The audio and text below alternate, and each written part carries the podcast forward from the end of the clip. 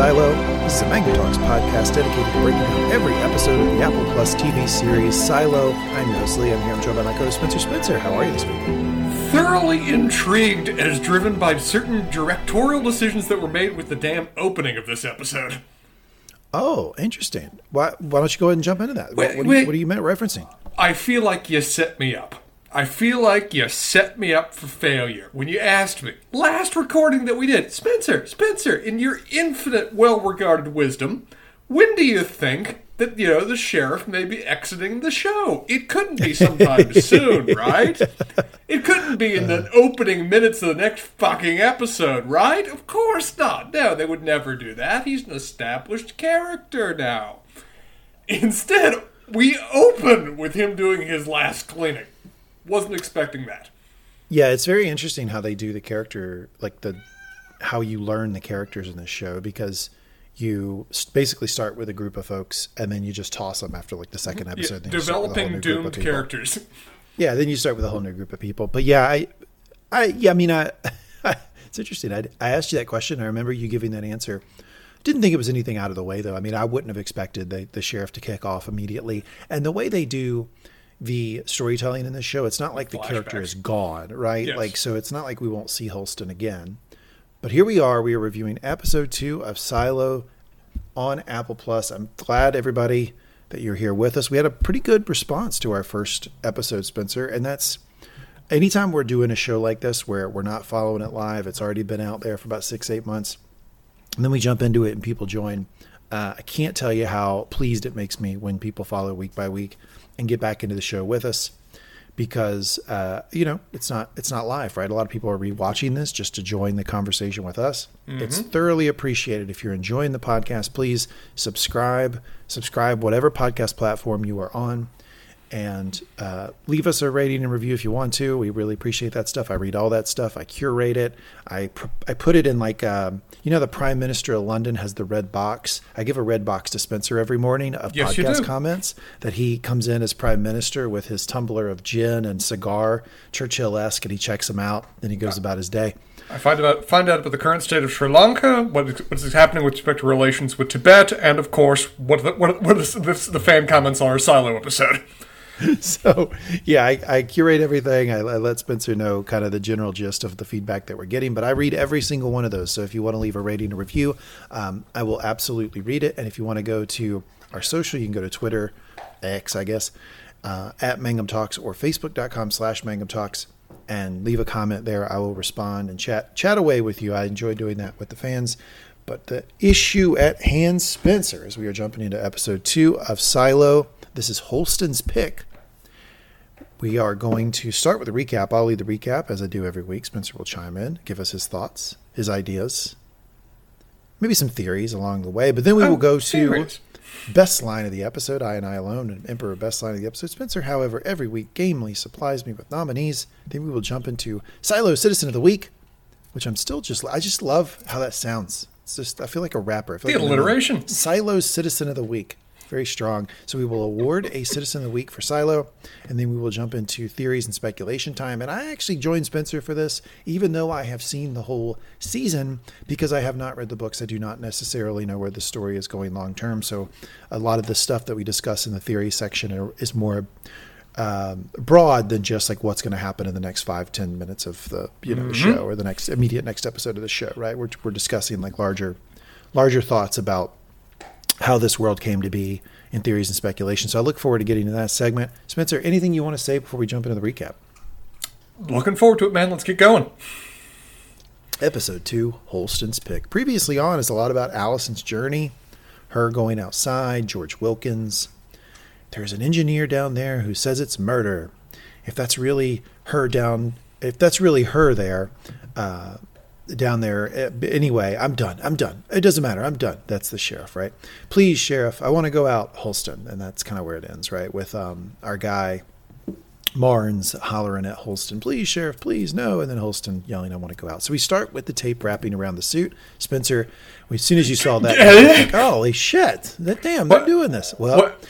The Holst, there's a reason I picked the the best line in the episode, the one that I picked for last episode. It was, I don't know if you remember, I picked, it was Holston saying, if you if you say, if you boil the You- pack down to one thing. It's that if you say you want to go outside, you will fucking go outside. Guess what? Holston said it. He's going outside. Right. There- there- there's no like you know several levels of appellate review that goes into verifying that you said the words. It's like no, okay, we've got we've got you budgeted for eh, 8 a.m. tomorrow. Let's get you going. It's like I was still grappling with that like through the moment that he dies, maybe quote unquote dies here in a little bit, because I kept assuming that they would cut.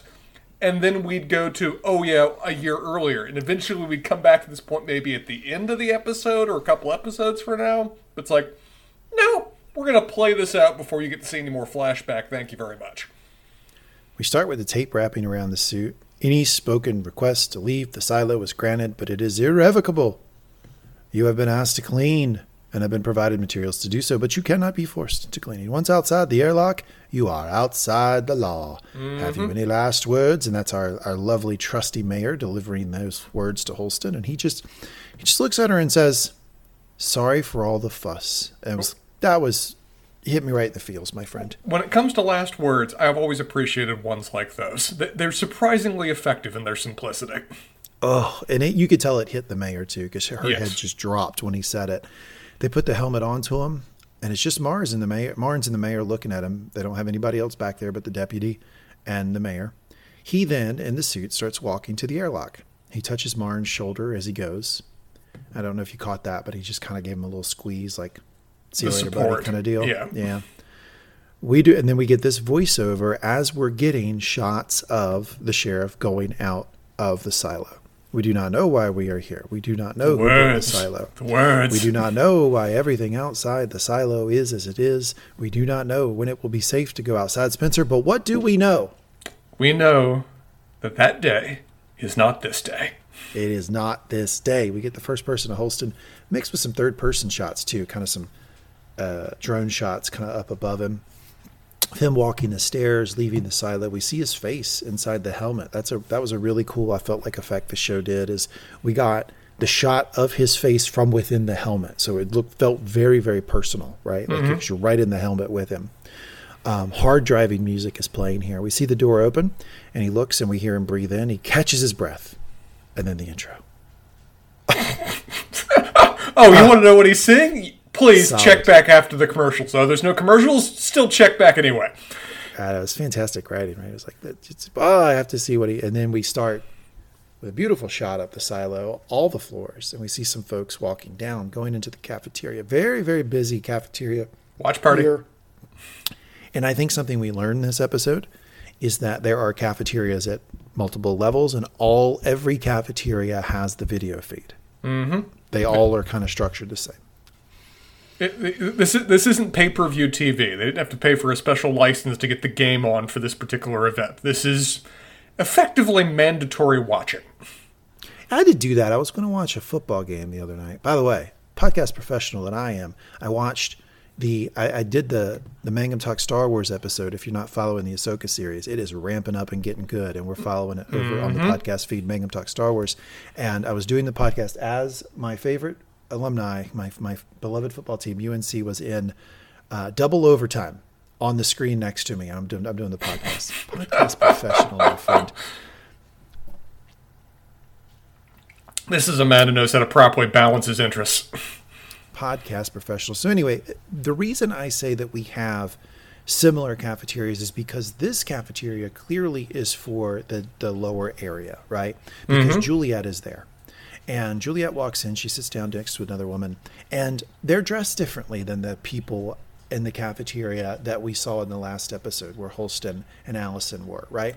These folks are in tank tops. They're in like almost fatigues or camo, like sort of um, work, and sometimes like some overalls, and like they look like gritty, like they have been doing work. It's much more utilitarian. These are people that are here on they're on their break from their day shift rather than, you know, enjoying an extra long lunch.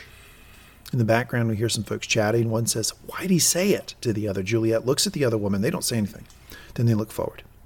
I, we hear this. I can't believe they're sending the sheriff out to clean. And that would be fucking wild, right? like he's the head of law enforcement, and and, all, and then you just you're just going about your day, and you hear, oh, they sent the fucking sheriff out to clean, and then you're like trying to piece it together. Oh, I heard he wanted to go out. I don't know. That may be just a rumor. I can imagine this set the silo off. It's effectively, at least in a way that they understand, the second most powerful person in government getting sent out to be executed. That's not something we really experience much in our day to day world. Now, I completely agree that they think he's the second most powerful person in government. Totally do isn't you though. think he? Do you think he is? Not in the top 40. Not not close is what we're learning. We, we can't even see the top of that spire.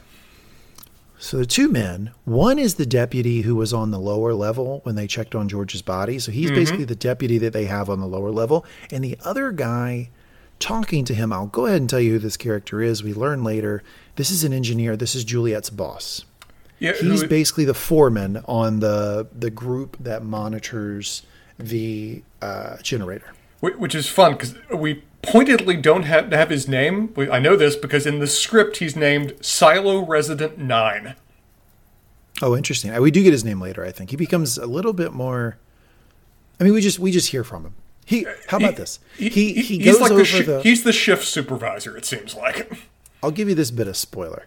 He uh, he goes over the five ep, uh, five line max to become a relevant character in the script. Have you heard about this in the negotiations with the Actors Guild?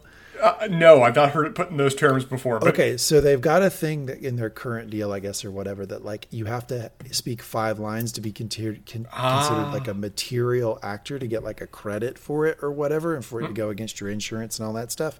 So they're that's part of the negotiation. I learned that little detail. in in Star Wars terms, I like to phrase that as the wedge Antilles. You, you've you've gotten just enough lines, just enough characterization of where the fan base is starting to love you. Yeah, he flips over the five, this guy eventually, but maybe not this episode. The deputy says once he said it, they didn't have a choice. Now, I think for, that room, I don't know what's going on the rest of the silo, but for that room, having the deputy there who says that the sheriff said it is probably like, they, I, I would think they believe that, right? I think that kind of quells that rumor. If the person associated with the sheriff's office says, no, he said it, he said it, and that's why he had to go out, they probably all take that as fact, I would think. I think so too. It's interesting to see how these guys process their current labors and expectations in society. We, we see elsewhere there the seeds of revolt are rapidly germinating. That there, there there is dissent in the streets. People are arming themselves. But this crowd here does not seem to be in that group, despite the fact that they are the, at least from a pure location perspective, the lowest of the low. There is a a pride in their role that seems absent in other people. And like somebody in the background goes, Well, why would the sheriff want to go out? And it's like, if I was in this group, I'd be like, Guys, are y'all fucking what? I- Am I taking crazy pills? His wife went out. Her body's on the screen. He's going to her. Are you guys that stupid? That doesn't seem common knowledge, which is interesting. The only person that actually, you know, expresses that is your new crush, Rebecca Ferguson's character, Juliet. It's been three years, so maybe they forgot it? Or that the, the detail just sort of faded? Oh, either they forgot it, it faded, or it was never actually that popular of knowledge. They may not have purposely advertised that fact that it was the sheriff's wife that was going out. Yeah, I like how you threw that thing in about me being me crushing on Juliet. Let me explain something. We all know it's uh, true. All the signs are there. It's not just me. It's America, my friend. America loves Juliet. We're all behind her. I, I, you're you not? Are you not fascinated with this character yet? Is she not your fucking hero? Is she the hero we need, my friend? I, I need more. I am fascinated. Yes, I am intrigued. She has not won my heart yet. I, I'm a much tougher sell in that regard. I can't fucking believe that. She is a she's a very popular character in the fandom. Uh, then we get his POV, and guess what, Spencer? He says, Well- "Damn it, Allison, you were right." And it's a beautiful scene. Birds, green, lush, and he does exactly what Allison theorized, where he saw it and said they have to see, and turned and went to the camera to clean to try to help people see what he was seeing. It's exactly what Allison proposed before she went out. beat for beat to the point of almost being compelled, the point of almost being entranced in terms of going through this process. He is so caught off guard. He is so utterly, utterly overwhelmed by the sights before him. I don't think he has an emotional choice but to turn into clean. And I think, as Allison called it, there's a certain expectation associated with that. You were saying the name Rebecca Ferguson? That's the name of the actress, yeah. Ah, that's why you were saying that name. I was about to say, this is Juliet. So Juliet is watching him closely. Um, and then he cleans, and it's exactly why Allison thought he would clean, right? Which we just covered, and then he, um, we see some people. Uh, j- j- just to preemptively offer it, I'm calling bullshit about everything we're seeing right here. Just putting it out there right now. Whoa! What? It, th- th- this is not what he is seeing. I am saying is not actually there, or is being heavily altered. There is some fuckery How? going on with respect to our imagery right now.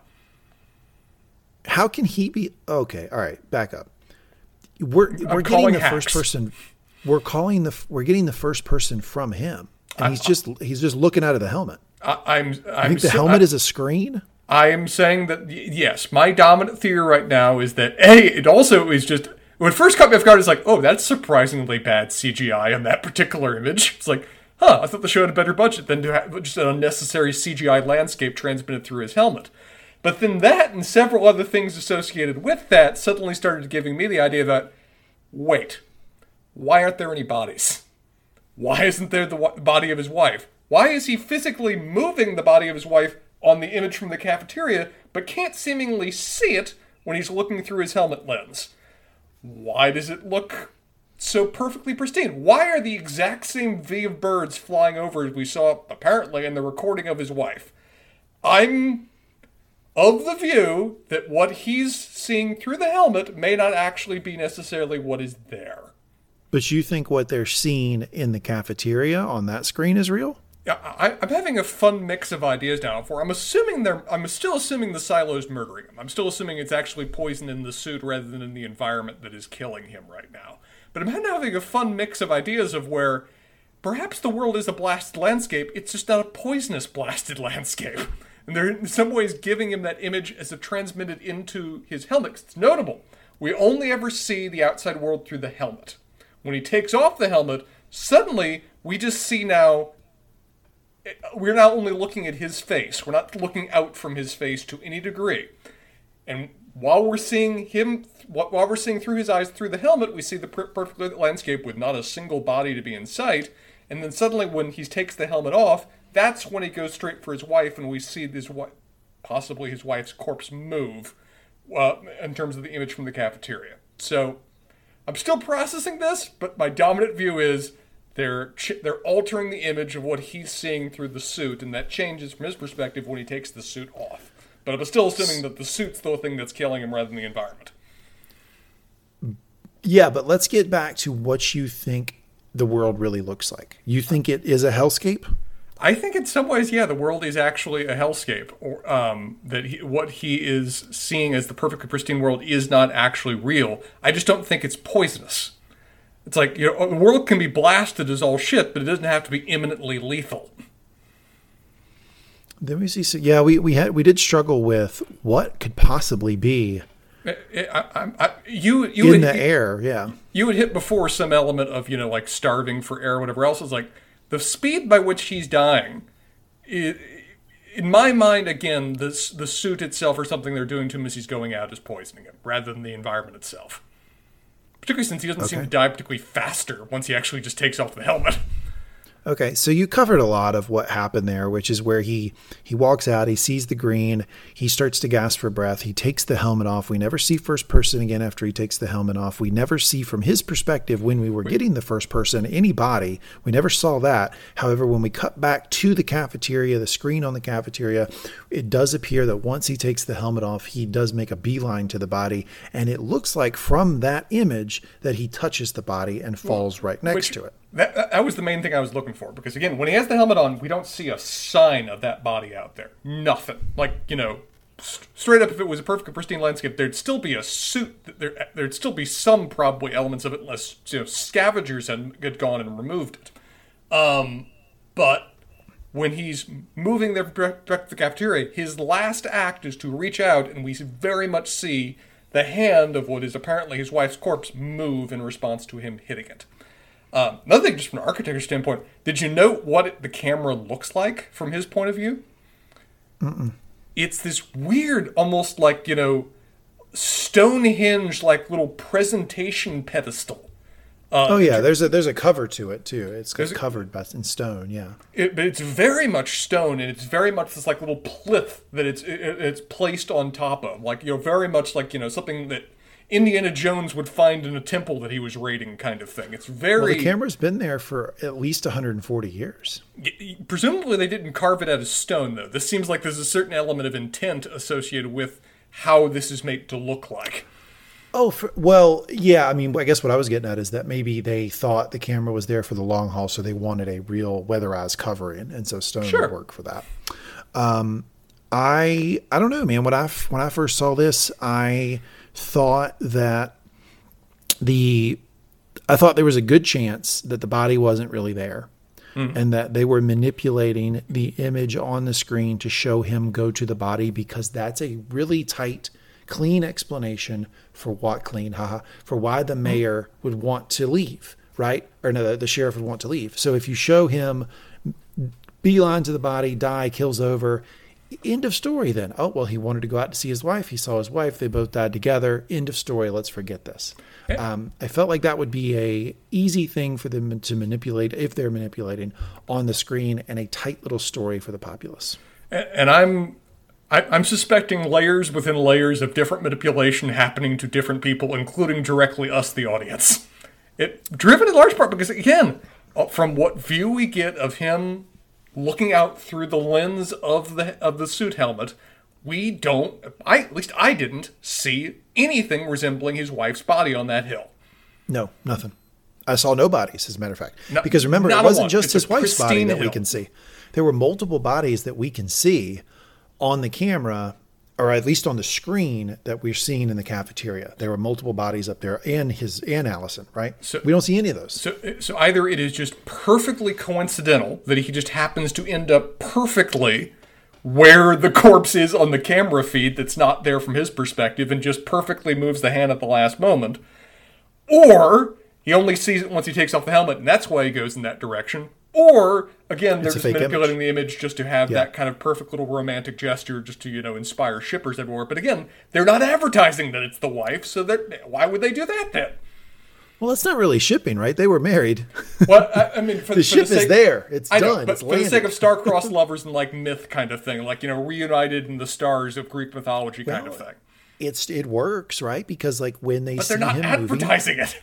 But when they see him move toward the body, someone goes, "Where is he going?" And Juliet answers, "To be with his wife." Like but because people she- think that immediately. Because she has outside knowledge though that everybody else lacks from the meeting over the course of the year, or whatever else that we get to see here in a minute.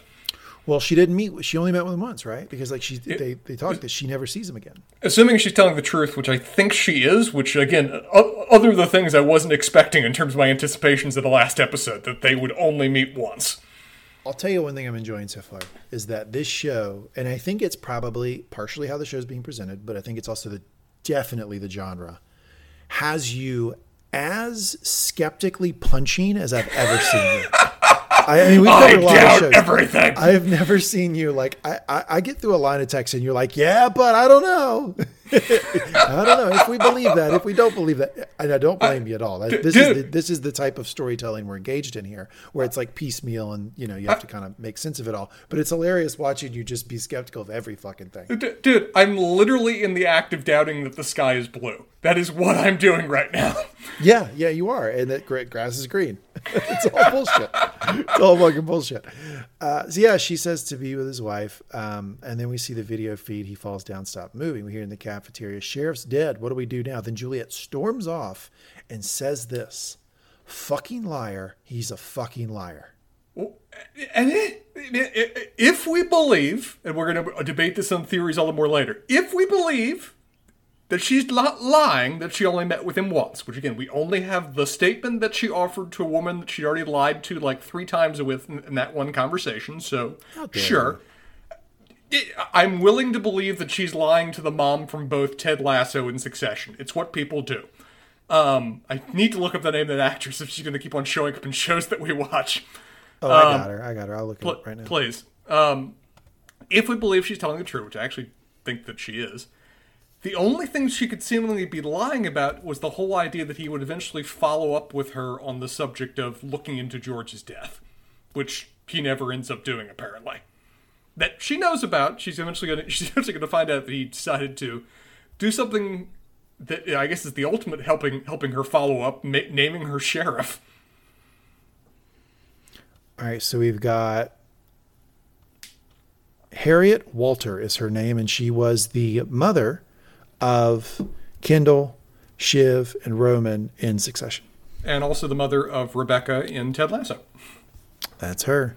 Uh, she, she's a quality actress because she's she, uh, Oh, just yeah. for the sake of accents. This is this is a this is a further demonstration that British actors just do, do just do accents better than American actors. I feel.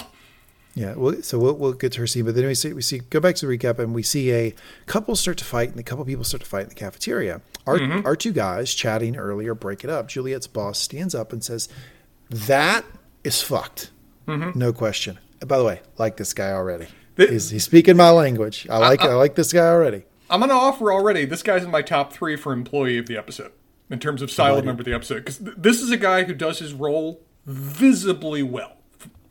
He's really really good, but and he come back to what he was saying. But it is no excuse for us to lose our shit. If anybody's going to fight over a sheriff being sent out to clean, let them clean.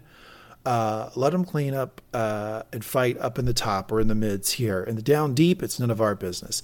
Our business is keeping the lights on, keeping the generator running, keeping the silo alive here in the down deep. Down deep is in um, capitals, right? And so is the uh, up top. Up top is in capitals too. So I Proper think this is nouns. like the phrasing phrasing that they use for each other. He says, "We'll just get shit done, okay, okay," and he roused the fucking crowd up, right? You, you, you want to see the kind of person that keep that makes society run? It's this kind of guy that makes you that keeps people happy and excited and proud in their position, regardless of what it is. This is the you know the sergeant at arms that keeps the lights on. Truly, yeah, I mean, he's a boss, and he knows when he has to try to inspire, right? And this is Oh, a yeah. moment to try to get people to rally around a common cause. Yep. And for them, in the down deep, the common cause is keeping that fucking generator running. That is And the r- reason to be in this organization. and it 100% works, aided by the fact that Juliet has already left the room and is separately, for different reasons, screaming back, back in the generator room. She's screaming and screaming in the generator room. Notice that um, she clearly has a, a an emotional or difficult reaction to the seeing the sheriff, whatever It- happened to the sheriff. So to she an goes. extreme degree compared to what notice seeming she- relationship they had. That is all. That's a fair assessment. Like you're wondering why is she that upset, but she goes straight to the generator when she's upset. Mm-hmm. I think that's something to, to note. And she screams zone. and screams and screams, and she throws something. And when she throws something, she actually springs a leak down there. Uh, just for the record, I felt like this is a remarkably revealing scene about how utterly precarious this world is. That just the act of tossing a wrench breaks something to that degree. It's like Yeah, it does. she has to weld it back together. th- th- this is a world that is being held together by pins and needles. That the fact of just tossing a wrench b- breaks a valve and water starts high pressure spraying everywhere. So I just love this entire concept, right? I'll take a moment to, to talk about it. Is that you've got the generator, which powers the entire silo. Mm-hmm. The generator is well over 140 years old. It's probably in the two, Hundreds. 300, hundreds of years old, right? It's clearly difficult to keep act, keep keep um, running and going, and there's a bunch of people committed to it and it's dirty, grimy, difficult work. However, up top, they just take it for granted. It's just like, oh yeah, of course the light's on. But but it, the entire thing is on a fucking knife's edge because if those fucking folks in the down deep can't figure out the generator, fail, quit, die, what the fuck ever, the lights go out. What does this organization do without power in the silo? Everybody's got to go outside. Well, or first they die. first, they submit an IT complaint report uh, that uh, the internet's down. They start. They start there, uh, and then if that doesn't work, uh, chaos and eating your neighbors. I think. I submitted those one of those at work today. I submitted a, a, a help desk And, ticket. And, if it's not fixed within 20 minutes, you look around your various coworkers and decide who you're going to eat first, because that's about the edge of you know stability that the veneer of stability that society runs on. I got him though because the the guy called me and he was like, "Yeah, yeah. Well, so when you got the email with the link in it, and I was like, I didn't get that. I got a, a direct email from somebody in your organization that said do X. He said, No, no, I couldn't have because that's wrong. So I said, Okay, forwarding now. forwarded it to him, and he said, "Oh, okay, yeah, that person was wrong." Uh, it's like it was a it was a huge win for me. I got to say. Uh, it's a solid win. Also, just you know, credit to that guy that he was so willing to admit, yeah, that that, that shouldn't have happened. Let me fix it. Let me, fix it now. So then I immediately find that guy's name and start looking him up on the staff directory to see if he's still there. He's been fired or whatever. Not with the company anymore. Who, Not with the whose life anymore. did you ruin today with your email? I, he was already gone. He was already gone. I it wasn't me. I guess it was for giving So- out bad but- instructions for how to download Adobe on your machine. Again, again, Lee is a manager in action. People dying for the sake of his internet on a, da- on a daily basis. Yeah, it's it's important. You know, when I walk over puddles, people just lay down. Did you know that? I've Just- visibly they seen lay down that. so You- I can I can step there- on their back. It's there- pretty amazing. There have been times that I'm visiting in Nashville where you just had the instinctual desire to just push me in front of you because there wasn't one of your drones there there to do it. You might as well call me the IT director. or judicial. I'm judicial. Oh, uh, to. Marnes, to Marnes, who sees the sheriff's badge and note. This is what Holston left in his office. He is disrupted by someone off camera saying, We've been getting more alerts about people lining up at recycling, trying to get their hands on pipes, hammers. That's not a good sign. Marnes says people are boneheads and um, they're scared. He says he's going to check in with someone on the radio uh, offers to get him something from the cafeteria. Marnes uh, tells this lady to go home. She lingers a little bit and says he really loved her, if you're wondering why. And Marnes says, Yeah, I wanted to get to that before we stopped and talked because I wanted to reinforce that that that what they saw on the screen of him going to his wife and holding her hand, not only did it hit our girl, mm-hmm. Juliet, it, seems to have hit this them. person. Yeah, it's created the narrative throughout the silo. He, I know why he did it. Let, trust me, he went to go be with his wife. Which, again, if you want to assign the idea that almost nothing that we saw from the perspective of the looking out was accurate, it does feed into that narrative. At least the narrative among the people that knew him. I would have believed it. I'm, I'm harping on this because if I'd have seen it, I would have said open and shut case. I know why. He did, I know why this guy did this. If you're up in the mids or the, or the up top because you know him, it seems like down below they don't they weren't clued into that aspect of the lore. Yeah, if I, I mean, if I didn't know that his wife had gone out, right? But if I knew Yes. that information, I would be, I would have pieced that together as fact for sure. 100 percent sure. Um, And she walks away. We get some dreary music, and Marnes reads the letter. Cut to Marnes, at the cafeteria. He's walking, sort of in a haze. Whi- which we'll have Marnes read the letter later, so you know we don't have to we don't have to reveal it now. But I did like they paused long enough so that I could diligently try to pause to read it, assuming that they wouldn't tell me what it was later. Could you get the text? Because I tried, I couldn't do it. Did you get I, it? I, diligently moving one frame at a time, I was able to get it. I was assuming Were you on a computer? I was on a computer. Yes. Ah, that's probably how. You're probably zooming in and stuff. Yeah, I- okay. I tried to do it. Very get it on zoom TV. going on here. Yes. Yeah, that's usually my my thing. Well, and it was in the category of I've been hurt before, and I just assumed that they wouldn't give me this information on a platter like they do later, so I had to Oh, mine no, it. no, no. Yeah, not, not not that type of show. So he walks out at the screen, sees the two bodies. Um, it cuts back to Juliet. This is Marnes who sees the two bodies, and he clearly looks at them. Right. Cut back to Juliet, who is fixing the leak she caused with a some sort of like welding machine. She seems very handy. Cut to the silo, folks walking around. We pan up a level. I will say one thing this show does incredibly well is it makes the silo feel real. The up shots, the down shots, the panning, the showing, like they don't just show you a person walking. They show you a person walking and two or three levels, you know, around them as the camera pans out. I feel like it's a real place in watching. I feel like they did a great job with that. 100% and one of the little features that makes that work and they emphasize it later the number of um, couriers that are just constantly moving that there's always a few of them in every shot because there'd have to be these aren't just amazon employees they are the basic truckers making every aspect of commerce and society The work. truckers. That's a great Yes, point. The porter, the porters are truckers. That's what it is. Yeah.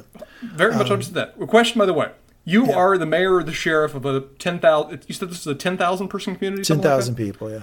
you get a report saying that citizens are emptying out stores to get weapons.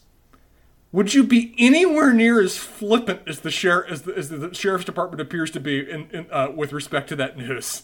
It's like I feel like they're being way too casual on the subject of the citizenry are arming themselves with pipes.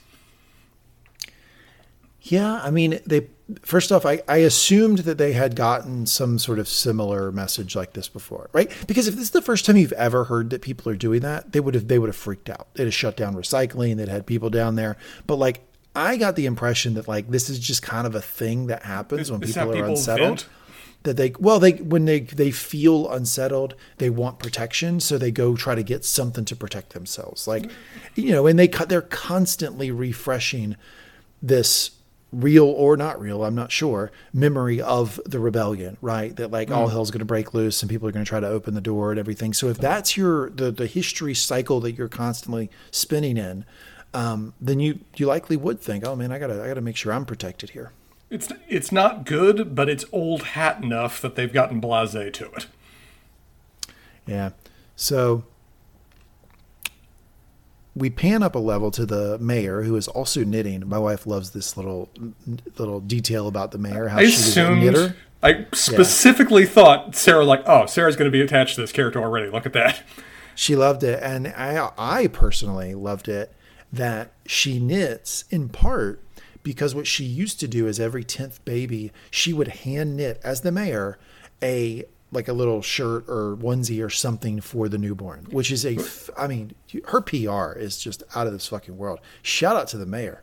Uh, we can, we can see why she's a long term official with that kind of personal It's gesture. fantastic. It also does confirm that there are specific limits of 250 babies a year in terms of the measured population control that this world operates under. And that that shakes out to about if you if you do the math, that shakes out to replenishing about ten thousand people. yeah, uh, over the cour- measured out over generations, that number fits perfectly for a 10,000 person community. Yeah, and she's Marnes says he's a size medium. She says maybe twenty years ago. Hey, question for you: What do you you were shipping hard the Marnes and the mayor? How, where do you land after this episode? There's no issue of shipping anymore. These two are an old married couple. It's like th- th- th- Well, they're is not. They're not out. They're not. They're not official. uh, old married couple in the metaphorical sense. It's no, it's it's not shipping if it's utter, if it's utterly just canon at this point, and I don't think they're making much of an effort to hide that they're maybe sort of in the same context that uh, what was it, George and Juliet were on the lower levels. Maybe. And they share a laugh. So she says the Jensen baby is due next week. She talks about how she used to knock out 25 of these a year. Now she's lucky if she gets five. At 25, that was one for every 10th kid. So now that was 250. So now she does five. So that's what, one every 25th, 25th child or something? Uh, no, one every 50th child. Can you get confirmation from Sarah, by the way, of whether that is a hell of a lot of knitting? Because that felt like a hell of a lot of knitting to do basically in just your spare time. You would be, and I've seen this now firsthand, right? Because my wife is a knitter, right? That- You'd be shocked at the the sheer output that knitters can do because they will do it all day long. They'll do it when they're. I mean, if they're not actively typing memory. at work, they're not do actively typing at work. They can do it at work. They do it while they're watching TV. They do it while they're having coffee in the morning, while having a drink at night. Ever, I mean, it's constant. The output is impressive from these folks. I, Okay. I, I believe that she could get that out for sure. Two, So two she plus baby sweaters a- month. She asks if he wants a drink. He says, yeah. She says, well, day like this today, we get the good stuff. Uh, she says what she's pouring him comes from before the rebellion, which has to be really scar- scarce in that organization. That's not just good stuff. That's like historical relic. Like literally, I suppose that's an historical relic. She says maybe before everything. Pause, Spencer. What does that mean? Maybe she- before everything. I, I think she's implying that this came in with them when they first came into the silo. I think that's what she's implying too. Which- is that it was it was it was maybe bottled when the world lived outside. Like th- th- this is like you know you pulled this off a shipwreck that went down in the Renaissance kind of thing in terms of like you know level of di- level of separation from the modern world. So he uh, he says thank you. They get their glasses. I, I have my my trusty diet coke that I always drink for a podcast here. I'm going to I'm going to. I'm going to cheers uh, Holston Becker as well. Cheers to Holston Becker. I, I have an energy drink because I desperately need it. I will do the same. and they drink and they look solemn. He asks her who she's going to pick for the next sheriff. That is the question. That is the question du jour. She says, I'm not looking at him. And she's like almost frustrated that he asked. And he says, Look, I'll help break in the next one, but I'm going to retire. And she looks around, kind of nervous by that. I really appreciated they went in that direction with this character and didn't go into that kind of unnecessary tension associated with, you know, him feeling slighted that um, Holston didn't pick him. He doesn't even want the job. That's not what he's after here. He's just trying to do what best to support the mayor, person he cares about, but also the community in terms of ensuring the process of transition goes smoothly.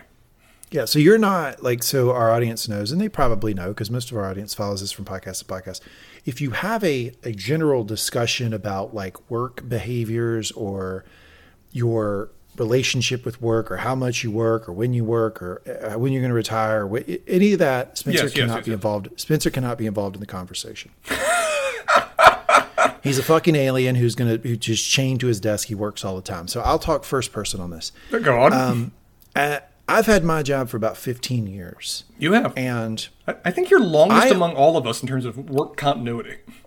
and I I already feel like the idea of taking a different role would be maybe at 40 more than I can handle. I can't like I, this is absolutely realistic for me that you would be at that part of your career and like yes he's been a deputy for a long time but a sheriff is a different job than what he's done Very and the much idea of like i'm going to take on and learn a new job now and like start basically start a new career no, I don't think I'm in. I'm in on that. And like, I could see myself in like 10 years if like, you know, the company says, oh, well, we want you to do X, which is another part of the company, but it's a big promotion, but it's a different thing.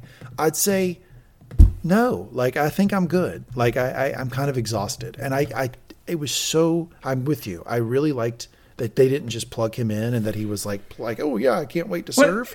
This is uber realistic to me. It fits a lot better with the character we've seen so far. It also just fits with the age and the place where the character is in time. I mean, I just looked it up. Will Patton, the the actor, is 69, and I think that's about kind of where they're putting the character too. This is an old dog that's not Yeah, looking older. to learn a new trick right now. It's also important because they need desperately to keep the position open Yes. to nominate the silo version of Barack Obama because that's what we got here in our girl Juliet. I mean, she is. Yes, we can, Spencer. Yes, we can. That's all I'm going to say. Well, and it's we in- can. and it's interesting in terms of level of what I'm just going to call civilian control, in terms of like the mayor and the sheriff, compared to judicial or what I'm almost assuming is military control, basically. That Yeah. judicial allows her the fiction of picking the next mayor, of picking the next sheriff. But judicial it's wa- Well, but here's what I mean: she gets to pick legitimately, but judicial wants to control who she gets to pick from. That's true. Yeah. Okay. That's a that's a good distinction. I agree. But yes, she. This is this is a one part of her being a mayor that is strange because it does seem like judicial controls everything, or at least that's the impression we're getting early on. Yeah. But she does seem to be able to make the pick of sheriff on her own. Like this does seem to be her pick. Well, it's she's I she make she has an open acknowledgement of what the limitations on her position are and what the actual power judicial wields, and because she has that perspective, she can be effective in her position. It's a nice balance. you got to know what you don't know. You got to, you know, like uh, that's my big mantra in life. Like I, I want to be around people who know what they don't know, and like she in in the political uh, machinations of this world knows what power she has and what power she doesn't have, and that serves her 100%. very well. So she says that tapping Holston was easy because his rep- his re- person before Picked uh, him. nominated nominated Holston, right? But Holston didn't retire, so now she thinks Judicial's going to try to slip one of their people into the post. Their people. I like that phrasing. That was interesting to me. Their people. Uh, the ju- judicial would very much like to control who the next Supreme Court nominee is right now, and very much limit the options that the uh, mayor is getting to pick from. Yeah. So she says Holston didn't say anything to you. Marnes shakes his head no. Now he's he's bordering on lying here. He, He's, he, you can tell he's flirting with not telling her at all because she says Holston didn't say anything to you, and he shakes his head no. That's tech. This is a this is an Aes Sedai situation. Shout out Wheel of Time. It's a technical, technically telling the truth, but kind of bullshit. Which is interesting. Why do you assume? Do you assume? I'm curious your thoughts. You you may know more later, but at this moment, did you think he was going to lie here? Did you think he was going to bury it here? Yes. I did too, and I was going to be disappointed if they went that route. I find it much more refreshing, again, that no, in character, he's struggling with it because it's just that friggin' weird and he wants to look at it a little bit more, but he's planning on telling her later once he's actually vetted this a little more. Yeah. He probably, doesn't, he, he probably doesn't even remember who the hell Juliet is when he first saw that letter. No. She says she's been looking through the mayor's ledger, birth, death, how much water was used that year, how many computer cables was anyone sent out so far. Not a single instance of a mayor sending a sheriff out to clean. He tries to reassure her, but she goes, Look, I didn't bring it up to feel sorry for myself. I'm bringing it up because I want to know. I want precedent, please. I want precedent, and I and what she's really searching for is what caused the rebellion. Yeah. Was it Because this? she's right. She, that's her. That's probably her um, doomsday scenario. Is that this is what caused the rebellion, right? Yeah, somebody popular, somebody relevant, somebody charismatic went out, and the world erupted with that. She says, before whatever caused the rebellion, he says, You worry it was a cleaning? And she says, She worries about instability. And he says, That's why we need a new sheriff a- ASAP. And she seems to agree, cut to the recycling center. Agreed. And we see a lot of messages later that people are actively clamoring for a sheriff now. Like, you know, oh, police yeah. scanners are constantly going with, when are we picking a sheriff? S- streets are getting a bit wild here. When's the sheriff coming? Yeah, I mean, I think that part of what the sheriff does, and the sheriff, and it's it's a, a wonderful callback to like how America used to sort of operate from a municipal government perspective. That when the the, the when there were it was more common to live in a smaller community that had less of a police force and more reliance on your county sheriff. The sheriff was Among the a people. figurehead in a sense that he also did some management of the populace. Like mm-hmm. he would go around and like calm people down if they were worked up.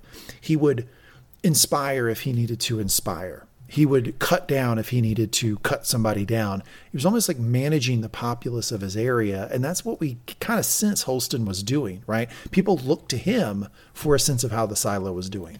Eh, yeah, with an important association with that being that he is a, one of them. He is elevated from among the ranks. He's not an outsider. He's not coming from the state or the county. Judicial. He, he's an he's an elected figure from among the people and represents them in some shape or form, even if he's enforcing the laws concerning them. And that's an important part of the image to think that they've got that level of you know the guy on the end of the block is the one that's speaking for us and enforcing the rules. He doesn't walk around in like pleather and bald head like judicial. He- they gotta look, he- don't they? He is not common. He, good God, is this common at his most common? It's like, oh, common, you just walked off the set of John Wick right now, didn't you? So we're about to see that scene, right? So cut to the recycling center. Some guy takes a sledgehammer. Next guy wants it from him. A fight breaks out. Uh, someone runs over to help. In comes a few guys in black pleather. Shit, judicial, they say. And they, he addresses Deputy Brooks. So one of the guys down there who was trying to break this up was a deputy, uh, deputy of the, one of the lower levels. And Brooks says, Mr. Sims, I've got this under control. Common's name is Mr. Sims. Sims orders his folks to, quote, get the names. So cut to Kendall, Shiv, and Roman's mother. Th- them people getting disappeared later. Maybe. Who knows? We'll see. Kendall Shiv and Roman's mother, who is behind a desk working on something. She is a mousy little character in this. It's like uh, she seems to have shrunk a foot for the role. Seems like even shorter as she's sitting there what- behind her that? workbench. What's the name of that little alien race in uh, The Mandalorian that you like that fix robots? The little tiny dudes? Oh, yeah, that's right. She- The, she's uh, one of them, basically. It is known. that guy. oh, yeah, yeah, fine. She's an Ugnaught, yes. Ugnaught. That's what I like. Oh, no. Anzellans is what you were Uh, talking about. I- either of those work, yes. bad baby, bad baby. And she's uh she's hearing from the radio chatter about the sheriff. She hears this quote: "The deputy asked me to make sure we have enough ammunition." Sheesh. Again, this isn't good. No, it's not. She keeps t- kind of tweaking the the frequency of the radio station, probably to try to catch more conversations, hear more about what's going on, uh, akin to maybe channel surfing in the silo, basically. She's got a police scanner, and it doesn't seem like this is legal to the point that she hides it from somebody that she trusts here in a second. Cut to Juliet, who walks into her door. Juliet immediately walks in like the angry teenager, you know, sort of role, and just grabs something, and pulls it out, and starts slamming things. And she goes, "What are you doing?" She says, "What does it look like I'm doing?" Looks like you showed up in a bad mood, and now you're taking it out on that toaster. She says, "I'm fixing it." She says, "You've been coming here since you were 13 to fix shit, so you don't have to deal with shit." Well said. So I, so I guess that gives us a little bit of a background here. Background here that Juliet, at age thirteen, started to come visit this lady and apparently uses her as a sort of work therapy type thing. Mm-hmm. So she asks if this has anything to do with quote what you said after the sheriff cleaned. Word Everything gets gets around quiet. quick. Just because Shirley came by last night, she said you stormed out yelling he lied. I don't think I was lying, uh, yelling. I uh, here's something I love about Juliet. She attacks the premise. She attacks the premise, and she she does not give on the premise, right? If you're like, "Hey Juliet, I heard last night you killed someone," she'd be like, "Was it last night?" Can, can you hear me sighing right now? Can you just hear me sighing in response to this? It's like God, it just frustrate the shit out of you at a deposition. It's like, okay, all right, but you're saying you did kill somebody? Yeah, but you said night. It was not night. No, no No, I think you got that wrong. Okay, morning wasn't morning either. Damn it, Juliet. Okay, open-ended question. When did you say that?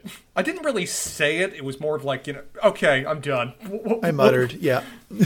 so the lady, her name is Martha Walker, says that Juliet coming into her place using her tools, that's a privilege. And I'd like to say something. From this interaction here that we see with Juliet, I don't know why I feel compelled to say this, but I'm going to say it anyway because it's my podcast. Mm-hmm. It seems like Juliet is taking her relationship with Martha for granted. Yes.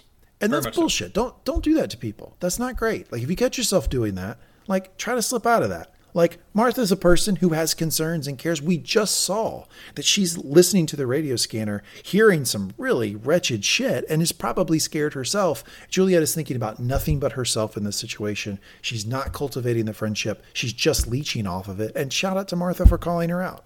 Uh, and in recognition of that, man, the next time that you invite me to stay over at your house and I enjoy your hospitality, I promise I will try to lose fewer than four pairs of socks randomly around your home.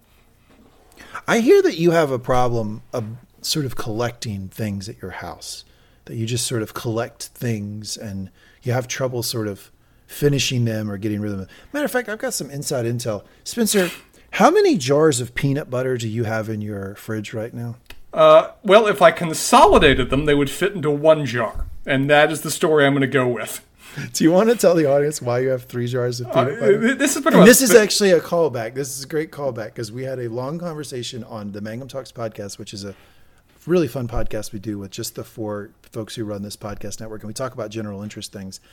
I can't remember when the podcast was, but we we got into how people store and keep peanut butter one time. Yes, and you did. shared with everybody a fascinating story that you keep it in the fridge, but you would take it out and set it on the counter for a couple hours before you use it. Yep. Yep. I, for those that don't know or haven't listened to that, I like the Smucker's natural peanut butter. It's just peanuts and salt and a little bit of oil, just put together. That's all it is. And so it is finicky as shit in terms of trying to get it to actually reach a productive state. So, yeah, you set it out for a little bit, you let it settle and the oil diffuse through, and then you enjoy it. It's the best peanut butter that's commonly available on the market. However, there's just a certain point of when it effectively just becomes peanut brittle in your fridge. And, you know, that has certain appeal and you enjoy it. Sometimes you're not always in the mood for it, in which case you open a different jar of peanut butter and store it in there. And then sometimes your girlfriend realizes and calls you out to, you know, coworkers on the subject of the fact you've got three partially different stages of evolution jars of peanut butter in your fridge. All the same brand, all the same size jar.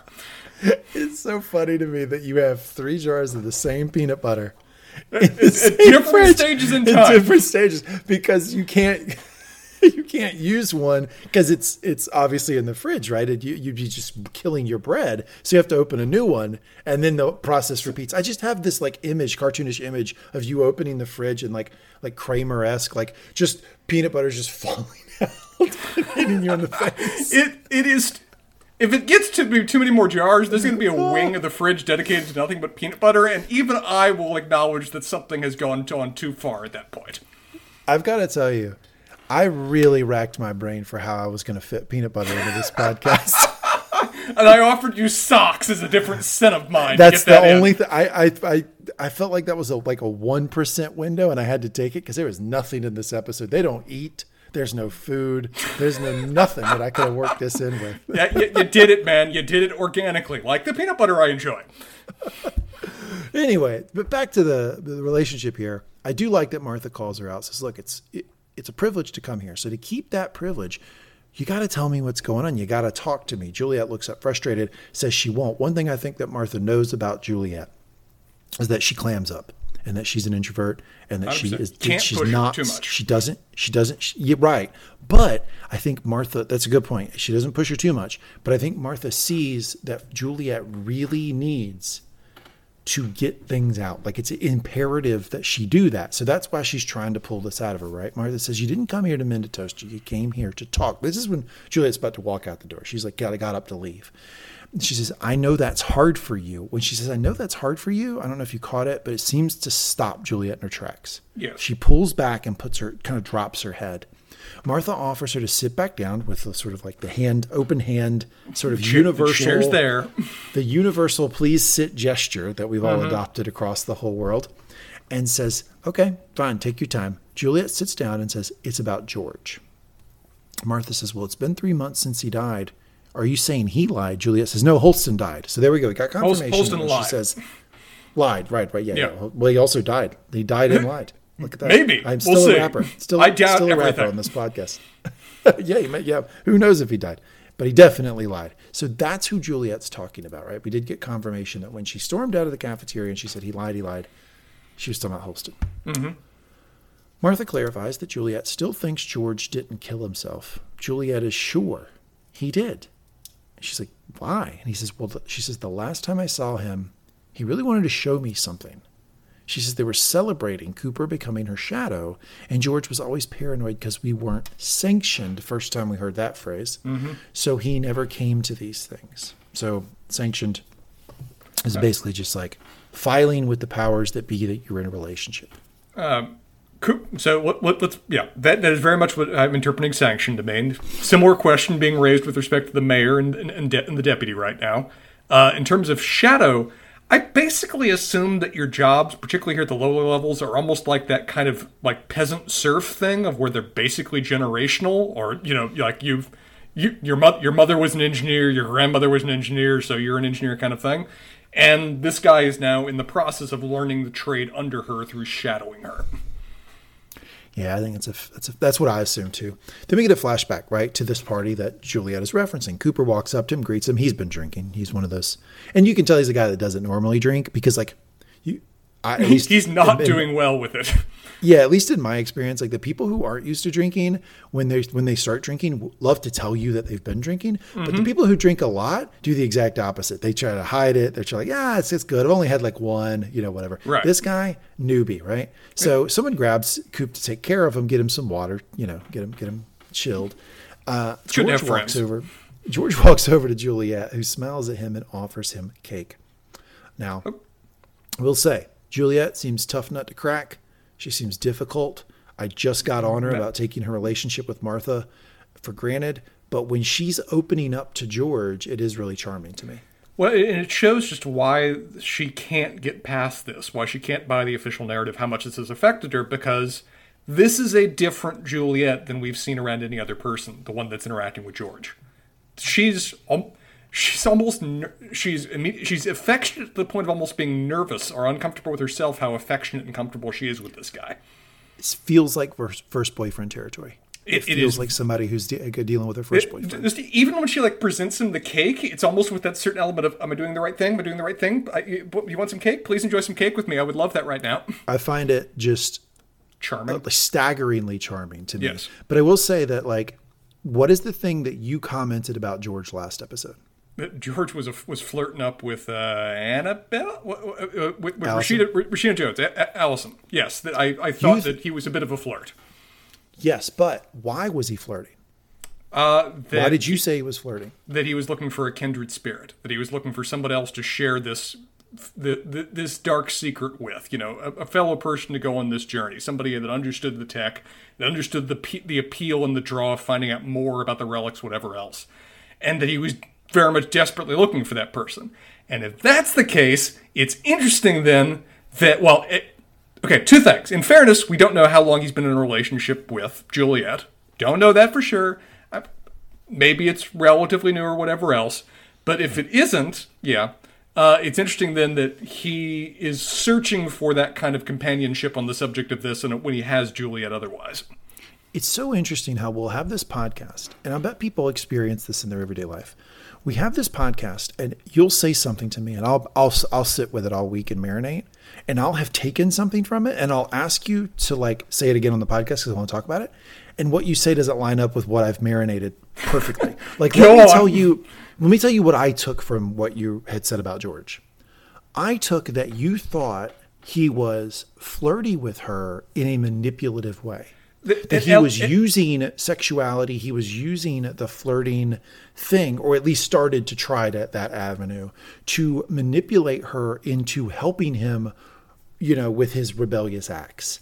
And when you said that, I immediately got super depressed because I thought about his what we're going to see in this episode and his relationship with Juliet. I think I think that's a, that's a, I did say that is one of the things I was saying or you know spilling out as I was trying to understand it myself, and I think there is certain whatever that was, whether it was intentionally manipulative or whether it was just a certain element of loneliness, it casts a certain pall over his relationship with Juliet that makes it tragic in not just a sense of his loss, because maybe the two of them weren't seeing perfectly eye to eye about their relationship. So here's where I'm at, right in this scene, is that Juliet's sort of like nervous, sheepish way of trying to be flirty with this mm-hmm. guy has me like gobsmacked with how charming it is. However, you've kind of convinced I've me sullied that, that George just uses these like romantic feelers to pull people into his rebellious acts against the silo. And we see that she's participated in some of that by holding relics, knowing where relics are, knowing about the secret area. So I'm concerned, it, is what I'm saying. And if it's perfect, if it is truly just manipulative in terms of how he draws people in, she is a person with skills that he would find useful. That she has tech and engineering knowledge, kinda, access to places. It works, right? She also, we're getting first boyfriend vibes from her. That's it. It's you know, if you're gonna if you're gonna manipulate someone romantically, it's much easier to manipulate somebody romantically who doesn't have a lot of experience with romance. And, and who do you think showed the other person that place at the bottom of the digger? Do you think that was George that found that place, or do you think it was you know Julie, Juliet that was trying to show off to a new boyfriend about hey, come see the cool place I found. Maybe you'll like it. Yeah, the tree fort, right? Yeah, very except, much yeah. the tree fort. It is her old yeah. tree fort, and she invited him in. Yeah, but for him, it's like the fucking capital of the rebellion, right? It's like, yeah, uh, it's it's it's a really concerning situation here with these two, from my perspective. Maybe we don't know. We don't have much on George yet. Maybe we'll find out more, or not. He's dead. He comes up and takes the cake. He is dead. He is very dead. He comes up and takes the cake from her hand, grabbing her hand as he does it. She tells him, everyone knows about us. They don't care, so you don't have to hide it. He says they're mm. not going to send us to. She says they're not going to send us to the mines he jokes that she'll be fine down there. Tough girl, Spencer. What are the mines? They seem uh, that seemed to like be a real place, right? I mean, we've heard the mines before. It's basically like being Siberia. It's like being sent to the gulag. It's like jail. It it's, it's, it's a chain gang kind of like industrial thing of where you're just digging resources necessary to power this whole thing.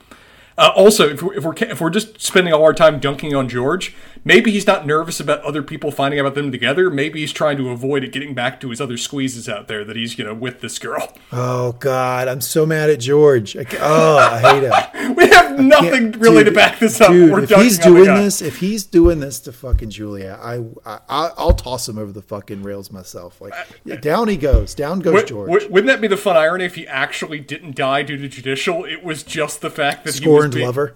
It was just a score. It was scorned lover or a husband that just tossed him over the rail. It was like another mousy girl from like six floors up who'd never had a boyfriend before who found out about Juliet and just tossed him. oh, him. God, now it, that'd be a wonderful plot plot twist no, there. It, it, was the, it was the other mousy girl we've seen. It was Kendall's mom. Oh God, yeah, because Juliet started talking about him, and she said, ah, yep. "I'll get this guy." So he then says something has happened, something big. He can't tell her there, but he can tell her later after she gets off. Notice how when he says, um, I'll tell you after you get off, I'll be at your place. She lights up. She's In, so excited again, by that. Very first boyfriend kind of territory. She's not used to like having a guy stay over, be at her place. All mm-hmm. of this is still, and I, I don't think they just got together. I think it's like a medium amount of time. I would bet six months. That's my guess here. Six okay. months they've been seeing each other. But uh, again, then there is no overlap then with uh, Allison. Maybe. In, in, terms of that kind of time frame. Because that, that's like three years ago. Right. Two should be. It, it, it is a significant time in the past previously when we're assuming the two of them weren't together at the yeah because let's yeah because let's get the timeline right like because I, I was i was screwing it up last podcast but the way it is is you had allison the events with allison yes that occurred over about a two year period or one year period one year one period year three period. the 365 one, days one, the, yeah well, over a one year period and then uh, when that one year was out she went out and then two years from that date is what we're getting Um, now, when she uh, is in the flashback where Holston's still alive, And the year and after that, one year after that is Holston goes out. Exactly. Yeah. we we are at a lot of different points in time right now, and I'm assuming we're not going to be done with that with that before the show's basically over. present day, a year ago, two years ago. That's really all you have to remember right now. Um, Juliet's boss calls for everyone's attention. Where's Coop? Coop, Coop, get over here. This is all about him. Coop, I know you're freaking, you're freaking the fuck out. Are you ready to shadow Jules? I. Here's what I took from that. Jules has a reputation because the way he said that, it made it seem like this is a tough assignment. Like this is not easy what you're going to do, shadowing Jules. Yeah, it- this is this is almost on this is a verge of you know high amount of respect, but almost in that category of hey, you're you're, you're Dirty Harry's new partner kind of thing. This would be like if they they really they actually at your work gave you an intern who had to work the same number of hours as you. I sympathize. Somebody would be like, "Are you ready? Are you gonna you gonna fucking like, do this, yeah. dude?" we, dude, you're in, you're in this together with me. You may not live, I may not live, but we're ride or die together. Here's a fountain, a fountain of Red Bull we've given you, like a water fountain in your home of Red Bull. No, no, we, we, we, we cut through that. Here is the IV bag that will follow you on rollers as you move through the halls. It's funny. You don't even drink, but you still get the banana bag in the morning just because you work for 21 hours. Get, get it in the vein right now. While this is going Watson, on, George looking around, and we see some folks from Judicial. He seems nervous, and he takes off at just the sight of the folks in Judicial. Cut to more partying. Now this looks like it's at the lower level, and we see someone getting a tattoo. Does not look super clean, I wouldn't say. Well, it- it's notable from a visual design standpoint that the people that are working on the lower levels are heavily more tattooed, are heavily more minority, are he- are much more wearing utilitarian clothes. We're getting a Shorter haircuts. we're, we're getting a very much of a cultural divide occurring between these people. And shorter haircuts would make a lot of sense given where they're rocking. You don't want your hair cut. You don't. You don't want your hair caught in an open furnace. Yeah, yeah. Then we hear Juliet. Juliet has has longer hair, but she puts it all up, right? Bound then we hear. Juliet's Juliet's voiceover. When I got off work at midnight, I was exhausted, and we see her like she's doing a voiceover, and we're seeing the scene. Um, I was exhausted. I was looking forward to seeing George. That tracks with her reaction to George saying, "I'll be at your place." Right? She goes into her apartment. She calls for George. She looks around, grabs a bag that's sitting there. She looks in it, and what does she pull out, Spencer? What is that thing? What's the relic? That a little Pez dispenser. Um, uh, it's like a Donald Duck Pez, believable. Pez dispenser. Now that's when when I saw the Pez dispenser, that's when it all started to sort of break for me. I was like, "Oh shit, is this two thousand years in the future?" And like this is like there or five hundred years in the future, and that like that that our society did exist. That's the hint, the Pez dispenser, and that this is just a big super jump in the future, and all hell's broken loose. You, you, okay, um, just to avoid massive spoilers in a film that's you know sixty years old at this point. But have you seen the original Planet of the Apes? Oh yeah, with the beach scene, right? Is that what you're going for? Yeah, yeah, it's the Statue of Liberty, but also finding the artifacts before that tie into his world, everything else. Yes, it is in that kind of category of that is indisputably an object from a world we Us. understand. Yeah, so everything like, else could- just could be a parallel world, whatever else. That is totally a Disney Pez dispenser. that could have existed in our world, and this is just some future state, right? Yes. Um, it looks like a, a, a lucky duck or a sort of one of those uh, bath bath time bath ducks or whatever. It looks like, like one of those. It, it looked like a Donald Duck image to me, but it is very much in that category. Whatever else. Question, by the way, were you ever a kid that enjoyed those Pez, enjoyed the actual candy in Pez dispensers, or did you just enjoy Pez dispensers? I loved the Pez candy. Loved it. You, you I thought it was first I've met in fantastic. years. I thought it was fan fucking tastic. I loved it, and it, to the point, I was the weird kid that would buy the Pez with the Pez dispenser and toss the Pez dispenser. I wasn't collecting them. I didn't I find them did- charming. I liked the candy. I did the complete opposite. My parents would know me well enough that when they would get me like a little Pez dispenser, they'd also get me a tube of Tic Tacs so I could dump out the Pez candy and replace them with Tic Tacs. We'd have been we'd have been be- we'd best of pals because you were gonna, I was gonna just here trade you go. it. Here you go. We're great. like we're in the silo. We just make sure we don't waste anything. Perfect. She then sees a note, which she pulls out and reads. We can't see it at first. Now I could that they didn't even give us a pan over for this They- note, right? they- Like you they- couldn't have seen this. one, They you? did. They did. Oh, did- could you see it? I paused it over her shoulder in slow, like you know, you know, watching JFK's assassination level of review of footage. got a complete, view, got a complete view of the of the note right then. God, you're like 3 a.m. Reddit. You're like on this shit. It's I was watching it at- I, The fact I was watching the episode very high on caffeine at 3 a.m. may have played a role. I really didn't think you could see that one, but anyway, that's cool. that You noticed that they they, could. Um, we'll I like the out again later. consistency. She then looks around. Yeah, we see both of these notes Yeah. eventually, right? She then looks around. Another painting, painting shot of the silo. Beautiful shot of the silo. Juliet walks into the cafeteria. She sees people sitting around. Some of them look at her as she enters. I don't know if you caught that. It- they were staring at her and looking at her specifically as she entered. Which, which is again a fun touch of where every moment we've seen in the cafeterias, everyone already knows your shit. Everyone already is in the loop about the news, even if you aren't, and they are visibly worried about her, assuming that she's heard that her lover has died. Spencer's fucking hell. That, that, people are all in his shit talking about it. Hey, Spencer, I heard about blah blah blah. Oh, It- it- that, that's the kind of moment of when I then just go to judicial and say, "Hey, you got an opening in the mines? Just send me down there now, please." I was just thinking that you you would walk in one morning and people would like be talking about your you know whatever, and you would just have that reaction that you have and just yell, "I want to go outside." And they'd be like, "Why?" It's like because I'm tired of you people gossiping about me. I- I'm picturing it right now. I walk down and you, I, I walk past the table and somebody said, "Did you hear how many jars of peanut butter Spencer has in the fridge?" I'm like, "Done. Give me the give me the wool. I'm out." I was just about to say that I feel like that's about as far as far as I can go. Is a little little little teasing about the fridge. That's uh, still too far. Lines were crossed. We're, we're, we're never going to forget this moment. This was a divide that will never be walked back. At least we well, if I if I did breach the line and, and God, God, no, that was that was funny as shit in- that you knew and I'm in that trouble forever. At least we've memorialized that you have in your fridge right now three jars of the same peanut butter. I just need that on the podcast forever. It's it's fun too. One of them has been there long enough. It's got a slightly different label than the other ones. I'm getting eight, I'm getting different generations of peanut butter in there. Have you considered combining them? Literally, the thought had never crossed my mind until Bridget brought it up earlier today. Oh, she did. what, did you, what did you say? I, I was like, I, I, I, she expressed that, and I was in the immediate category of I should have thought of that earlier, and so I'm going to be visibly annoyed to you now. That Oh, so you got kind up. of pissed about it. I Yes. do that too. I'll do that too. Like if Sarah comes up with something that I thought I should have come up with, I'll be like, "Well, I guess you could do that. I guess. I mean, you know." It- it literally the moment of why are you making so big a deal about this? Why is it not okay? There's multiple jars of peanut butter that I'm not filling an entire level of our fridge with. oh, the best. Anyway, she uh they're all looking at her, right? And um some of them look as she enters, then up comes Coop, right? Yeah. And he comments that he she's like, Well, you don't look very hungover. He's like, I'm not. I'm just sad. He's sobered up now.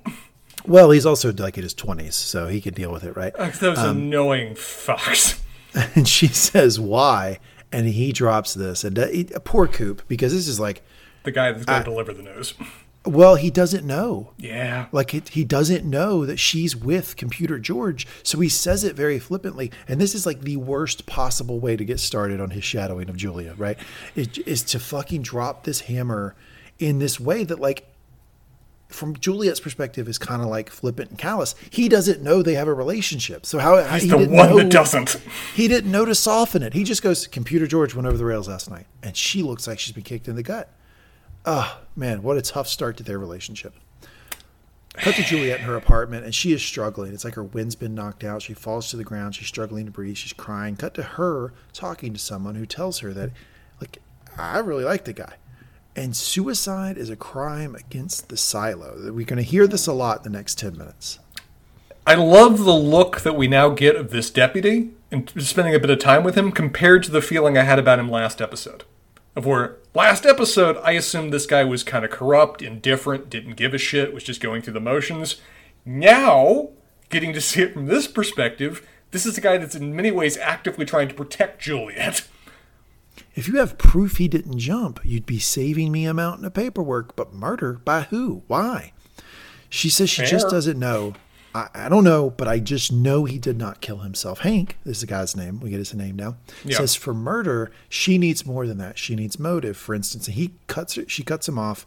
And this is something um you're look, among Silo fans, I'm gonna be right there at, at the top of the Juliet fan club. But I can also criticize the ones I love.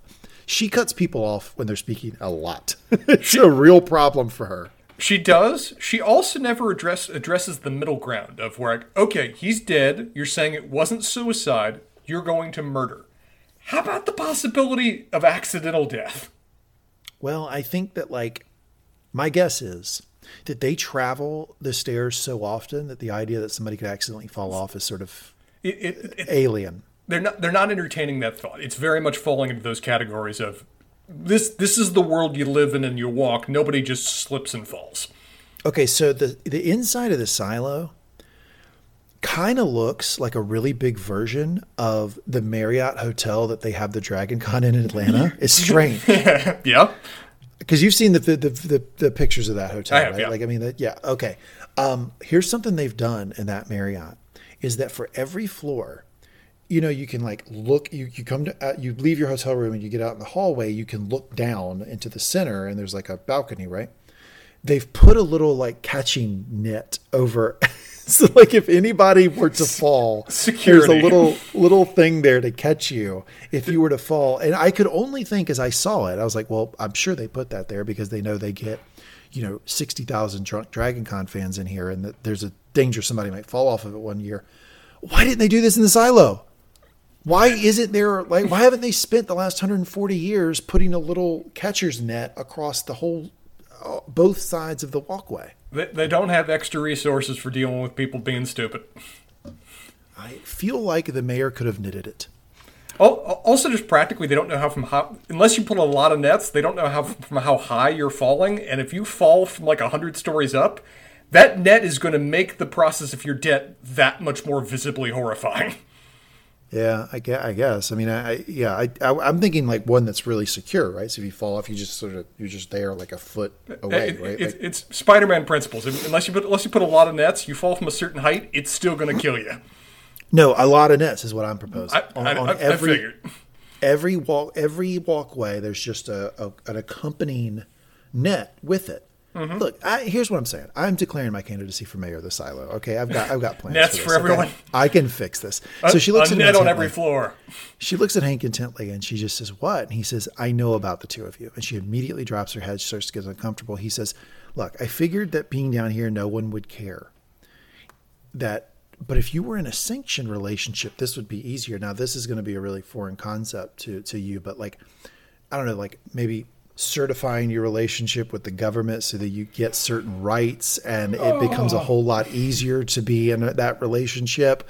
You know, if something happens or if you go to the hospital or I don't know, you're setting up a will or something. I don't know. It's a really alien concept to our our world, of course, but I just figured I'd toss it out here in this completely have- fictional world. No idea whatsoever you're talking about, Sarah. I can't even imagine that there might be certain obvious incentive benefits that are attached to being married in our given society in a way that I would almost deem discriminatory. Spencer's going to ask to go outside soon. Um, he says, Between the peanut butter and now marriage incentives, what the fuck are you doing, I'm man? crowding him. I'm crowding him this episode. He says, I'll run up your concerns up top. I'll say it came from a coworker who knew him most. This, Hank is doing her a solid here, right? Um, Repeatedly over the course of what we see in the next few scenes. So he he doesn't immediately tell, and we learned this later in talking with Holston. He does. Hank does not immediately tell Holston they were in a relationship. Hank Holston has to piece that together himself, right?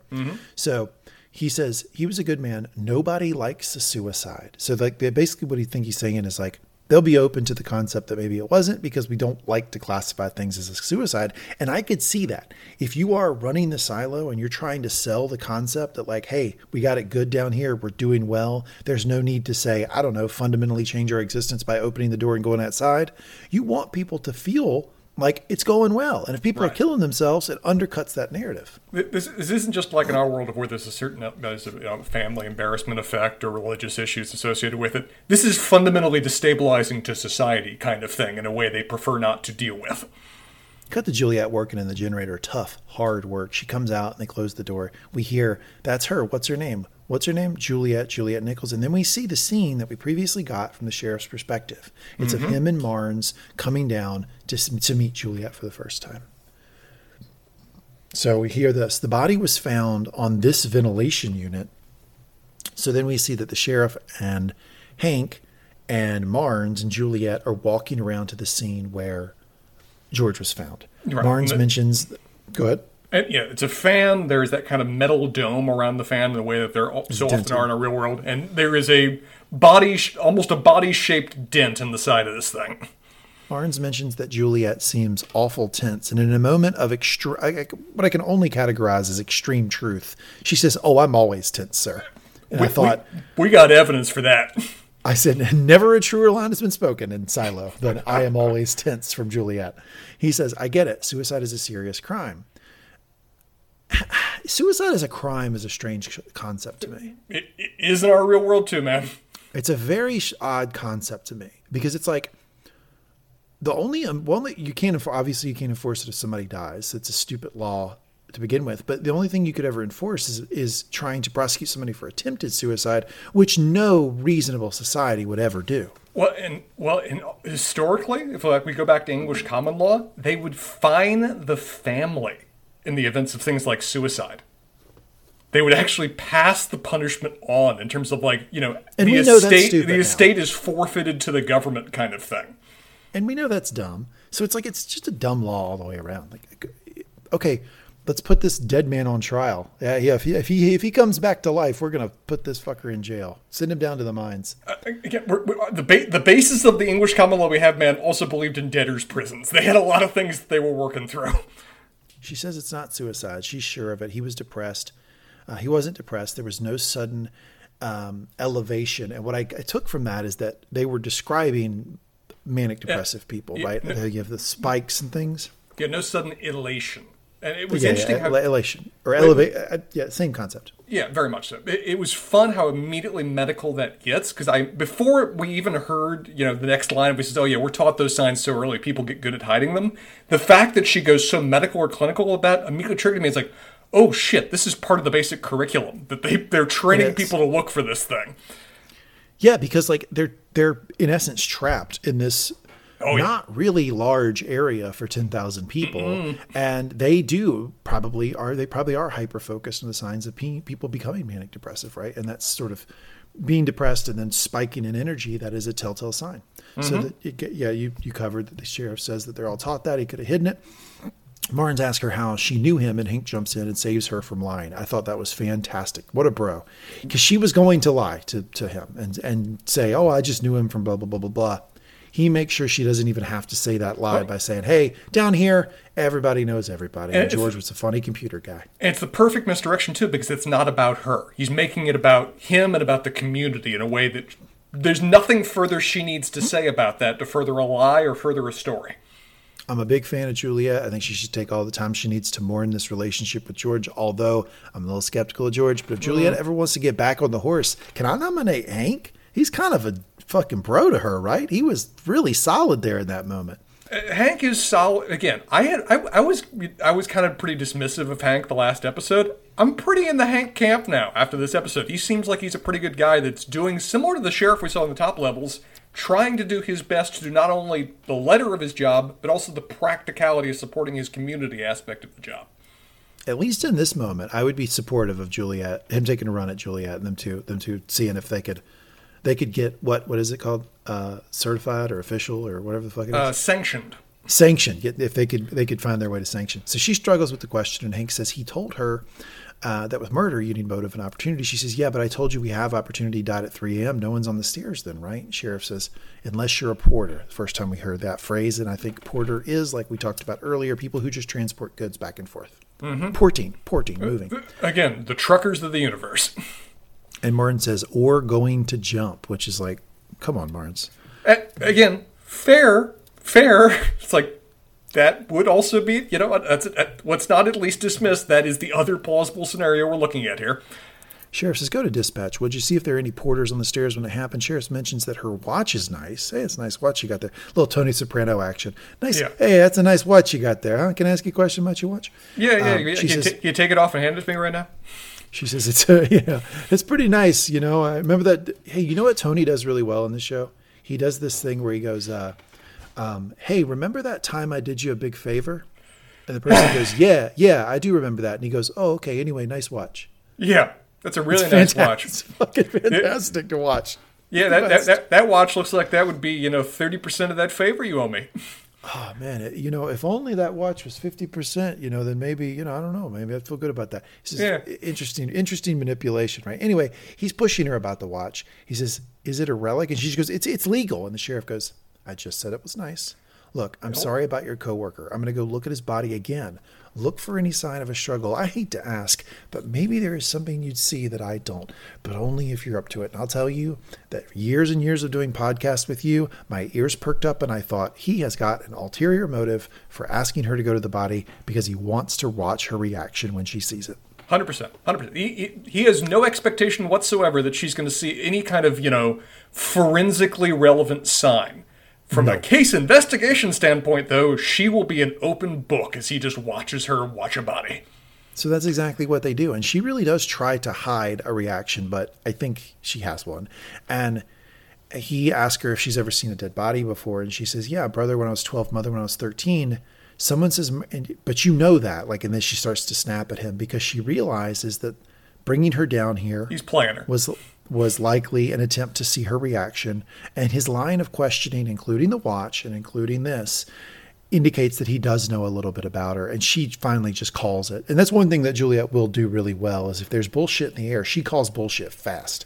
And he says, "Well, But, someone but says." e- e- even if there's, there's the slightest whiff, though, she will call this straight up, you know, Back to the Future running into the back of a manure truck level of bullshit, even when it's just a whiff. This is a girl who has intense defense mechanisms. Yeah, she's as skeptical as you are on this podcast about everything about this show. She's I'm- just as skeptical as you. Just, just a little note, by the way. I did not realize there were legal relics. That's interesting.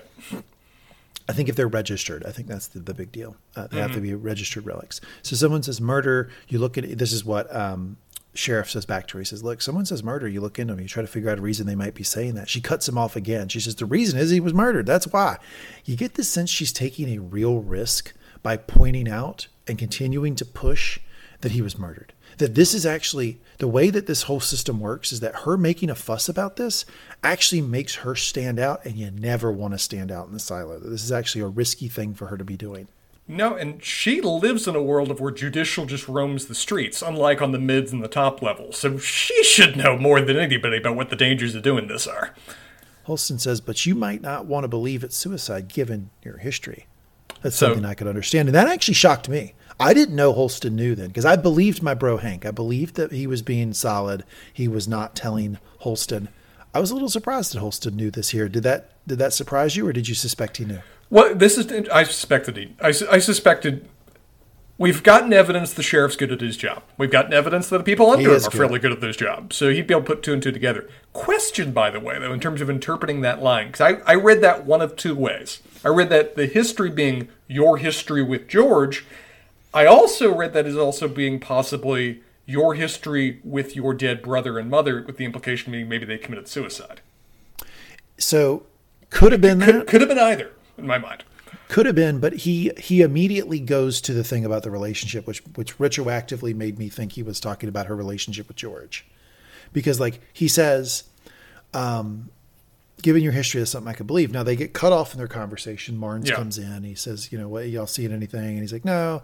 He explains that the port, the, the chasing down the porters that came up to nothing, possible suicide and all. They want a briefing. Holston tells him, hey, go ask around, see if anybody's on the stairs. So cut back to their conversation and he asks her if she wants something to eat. She says no angrily, which is sort of common for Juliet. And he says, Yeah. "How long were you and George in a relationship?" So as soon as the Implication conversation being picks back cutting in that up, yeah, yeah. But it, it does seem like they change scenes though, because they're in the cafeteria when they're having this conversation. It's interesting that his objective of his investigation here is I need to be alone with this woman. I can't have anybody else here, particularly Yeah. not the deputy. He's already salted that field in terms of earning her trust.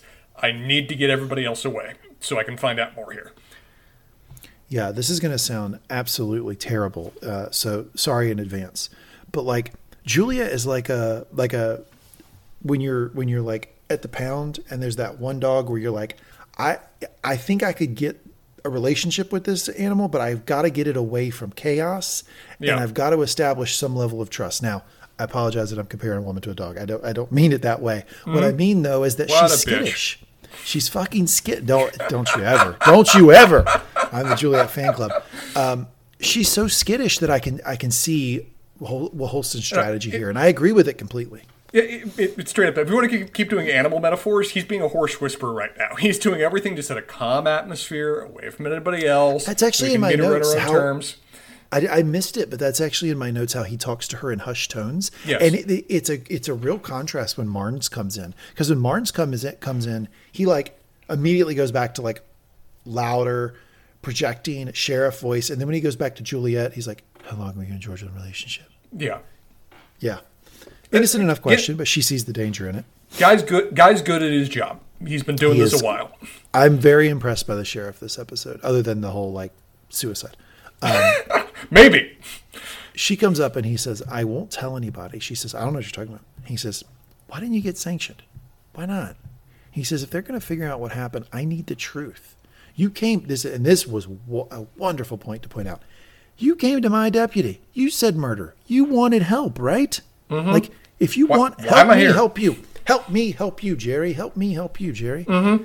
It's a good point. She looks at him and says, He didn't kill himself. Holston says, Okay. You've said she that like nine times now. Yeah, she's still kind of like holding on, right? Holston says he's got to go meet with Judicial. Juliet, Which freaks her the fuck out. yeah, sure it does. Any threat of Judicial seems to scare every one of these characters, the sheriff and mayor included. Mm-hmm. Juliet, the not knowing is going to haunt you forever. Potential line of the episode. Let's nominate it right now. Yeah, yeah. And it, it, it's coming from a place of concern and one that he knows very well. That's why it's so good. It's so charged, right? Because he, he's mm-hmm. he, the not knowing of why sh Allison did what she did, or exactly what's going on outside and where Allison is. The not knowing is killing him.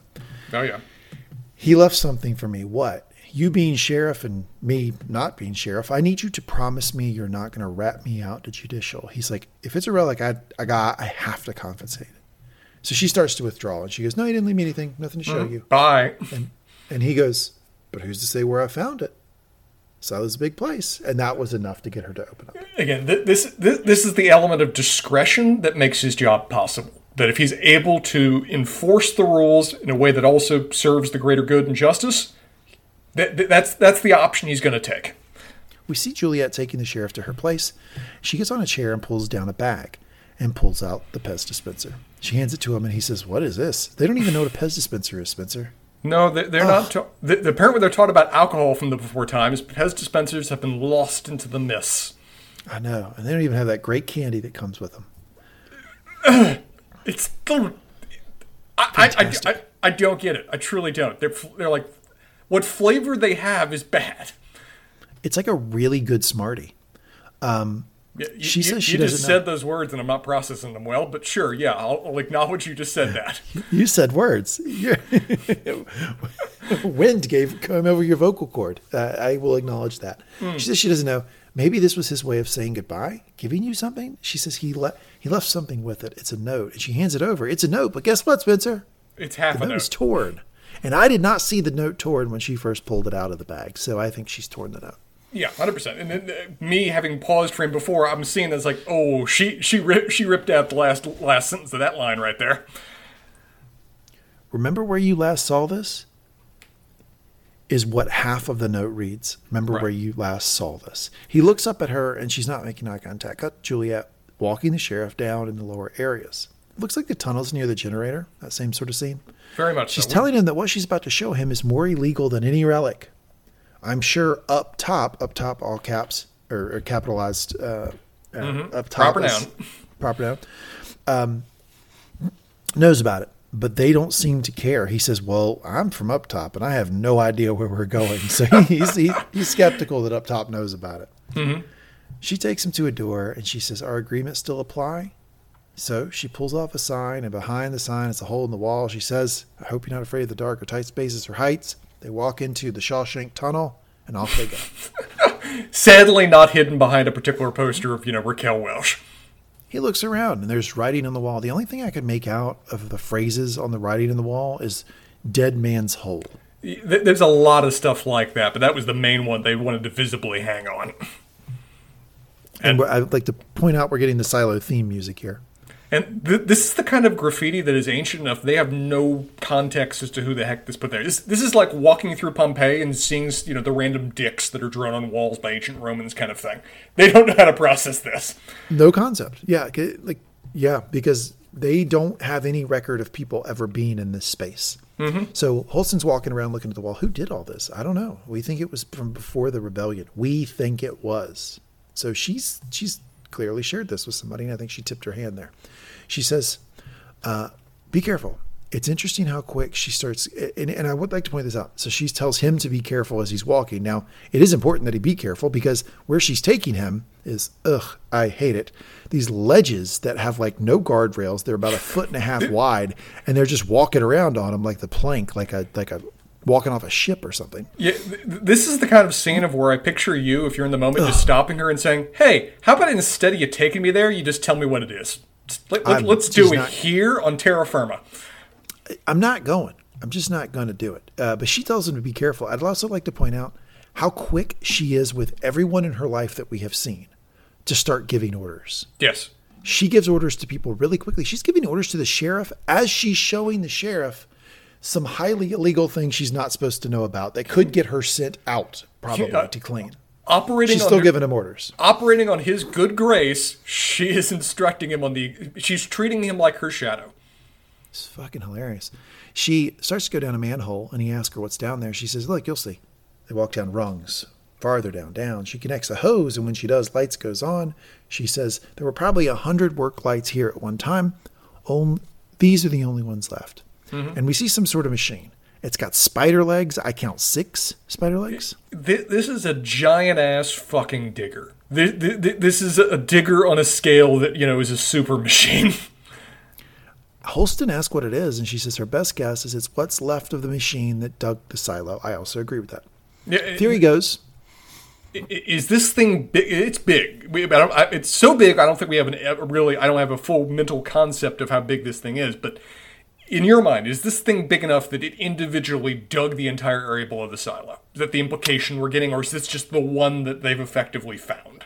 I'm guessing that as they dug the silo, it started like like you would have to in this sort of like arrangement. It had to start narrowing toward the bottom.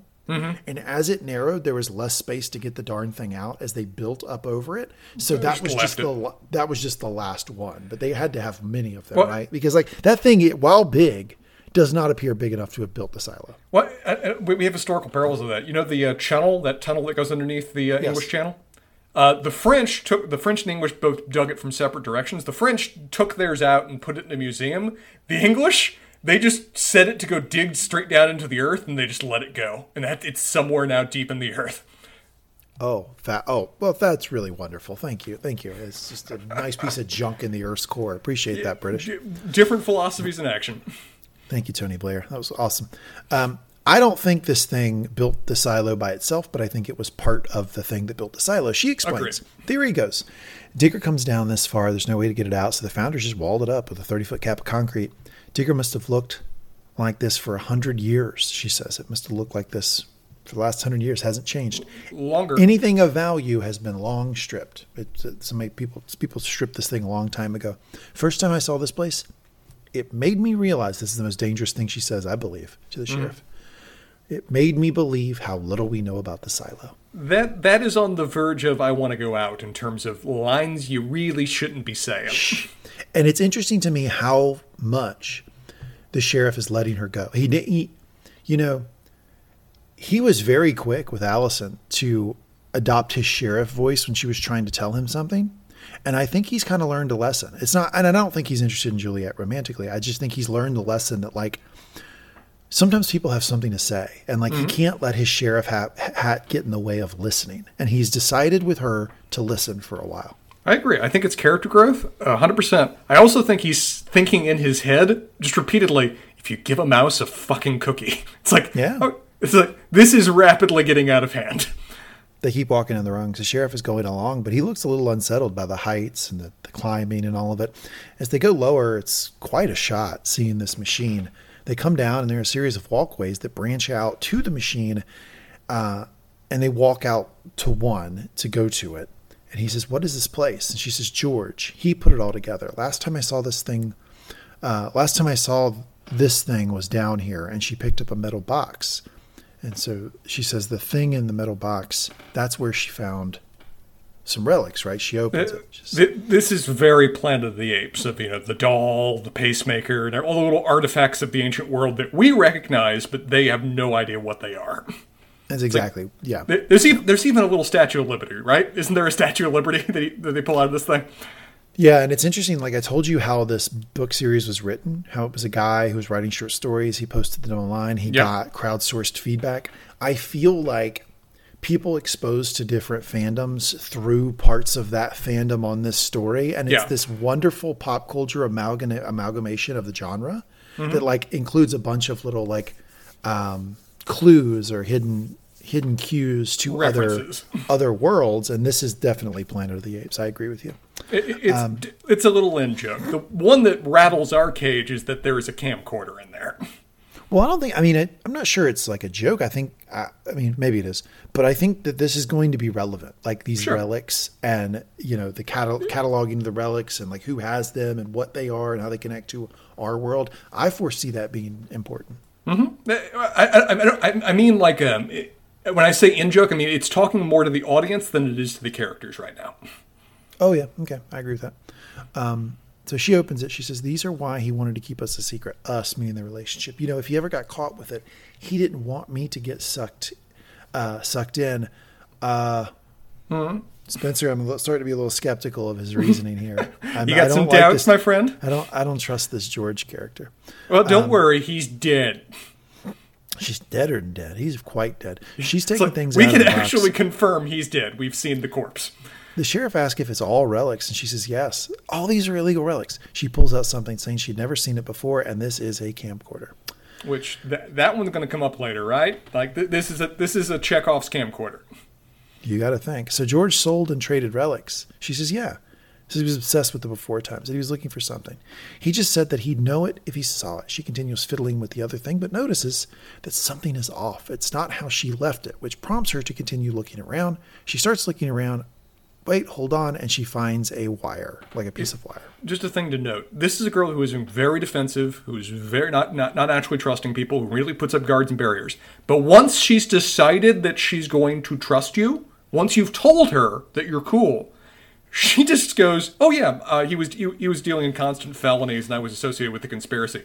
To the lead law enforcement officer, it's like, "But you're cool, right? You're cool. We're cool. Yeah, okay. You you know, you know cop, cops aren't allowed to lie when not, you know I'm like buying drugs, that kind of thing. You know that, right? Right? Okay, good.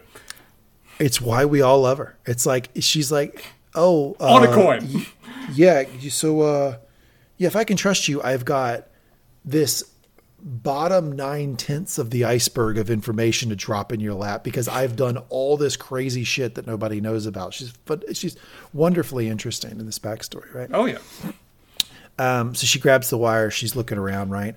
Uh, and she comes up to a bag that's hanging off of the side of one of the walkways, and she brings it up, pulls it over, and guess what is in it, Spencer? It, it's the hard drive. I, I was It's the hard drive! I was assuming it was. I was like, okay, the hard drive's not in the box. What would they take so much of an effort to separately hide so that no one would ever potentially find it? Got to be the hard drive. And while I feel that the hard drive is important to the long term plotting of the story, what's important to the short term plotting between these two characters is the accompanying instructions. Because Yes. those are the instructions that Allison printed, that he printed or posted, that he printed off really quickly before it got taken down. And then, Her oh man, on the, the back. most important part is they see the handwriting on the back. And Holston looks at it shocked and says, It's my wife's. There's there's no way to explain that away. You can't just say, okay, he printed it out. Sure, it was an article, it was up there for a day. Maybe he got it that way. Her handwriting, that's a level of personal connection that is difficult to just wipe wa- wash your hands of.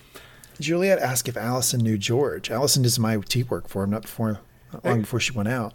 Again, this has all of those weird connotations about. Like, there's been movies or shows that done this before about the two uh, spouses finding out that their other spouses were cheating with each other, kind of thing. It's got those elements of it. I think that's what she thinks because she says if George and your your wife, and she seems upset about this. She says, "Did you talk to him?" Holston is so flabbergasted he doesn't clarify with her that he didn't think it was romantic at all. He just blows right on and says, "Oh shit, the watch." Uh, uh, this is now Allison she, or uh, Juliet. Oh, she's so shit. The watch. Again, she was she, Juliet operates at 100% again you or for you. and that now that she has an element of doubt, she smelled shit, like you said earlier, she switches hard to Agenya. and she picks up or she picks up an awful lot of information really quickly about how Holston is treating her and what he's focusing on. She says, "Oh shit, the watch! You'd seen it before, hadn't you? That's why you checked his. Uh, that's why His you, wrist. you his wrist. That's why you knew we were together. It's it's why you're here to see if I had anything to do about why your wife went out to clean. So she has now pulled us all the way back."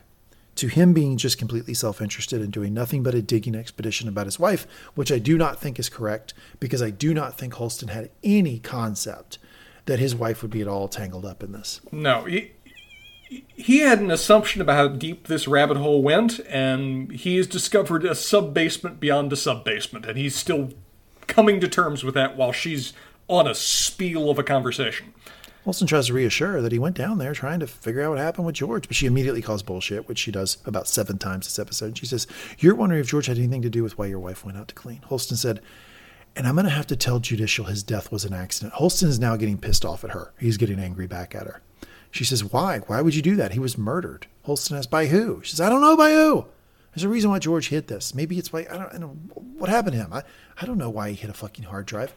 And this is now angry Holston getting his sheriff voice in. Mm-hmm. Says this is a red level relic, making it a threat to the order of the silo. They go back and forth about what his job is, if it's to tell the truth or if it's to maintain order in the silo. He says, I got to put it in the incinerator. She says, No. He says, That's enough. And that's when she juts out her jaw, and we realize that if you make an enemy of Juliet, she will take your fucking knees out. And that's what she does to him. She says, Maybe if you'd listened to your wife, she'd still be alive right now. That's a level of she don't know this guy. We know him a little bit. We get to, and she gets to see briefly in his eyes about, oh, that's something you say when you want him to murder you right now. You don't want. It is a credit to his largesse that she he even allows her the possibility of walking back that line. Well, he gives her a look that I felt like he was going to toss her off the Yeah. side, but it, but it, but it's actually I, I read it wrong. It's actually he, it's actually sadness that hits his face, not anger. But, But it does th- feel there's some anger in there. I think a bit.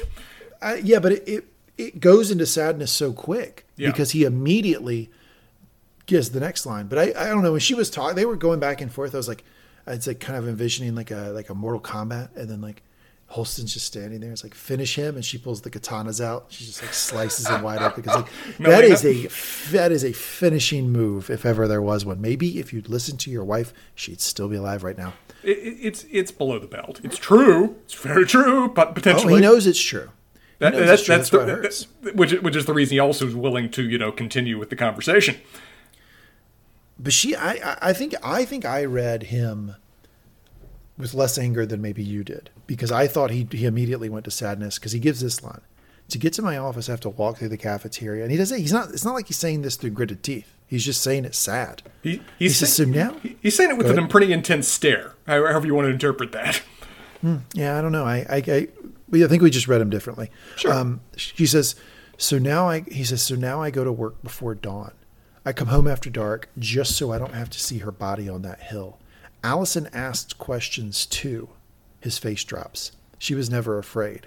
And then they've somehow gotten back on the same page here. And she goes, then please just help me. I think she also looks a little ashamed face. That she said that because that's what Juliet do in these kind of moments. Yeah, she's But- uh, angry. But when he, you know, very much bears his soul to a certain degree about the pain and trauma he's going through, she has the good grace to look ashamed about that she went there. I think that's a fair read. He says, I'll keep trying to figure out what happened to George, but you have to stay quiet. You have to keep your head down. Stop wearing that watch. It might be legal, but it draws attention. True. When I find something, I'll send word. I'll give a signal. She's like, Well, what can I do in the interim? She's like asking a million questions. He says, Look, I'm going to figure out this hard drive thing and the notes, and you need to trust me. And again, this is the this is my interpretation about he lied, he's a liar. Because from her perspective, she never got that. He never followed up. She never got a signal. She never got a sign. No indication that he actually fulfilled his end of the bargain that they set here. Cut back to Martha, who speaks for the entire audience and says, You actually said if he'd listened to his wife, she'd still be alive, and you wonder why you never heard from him again? Fair. Fair.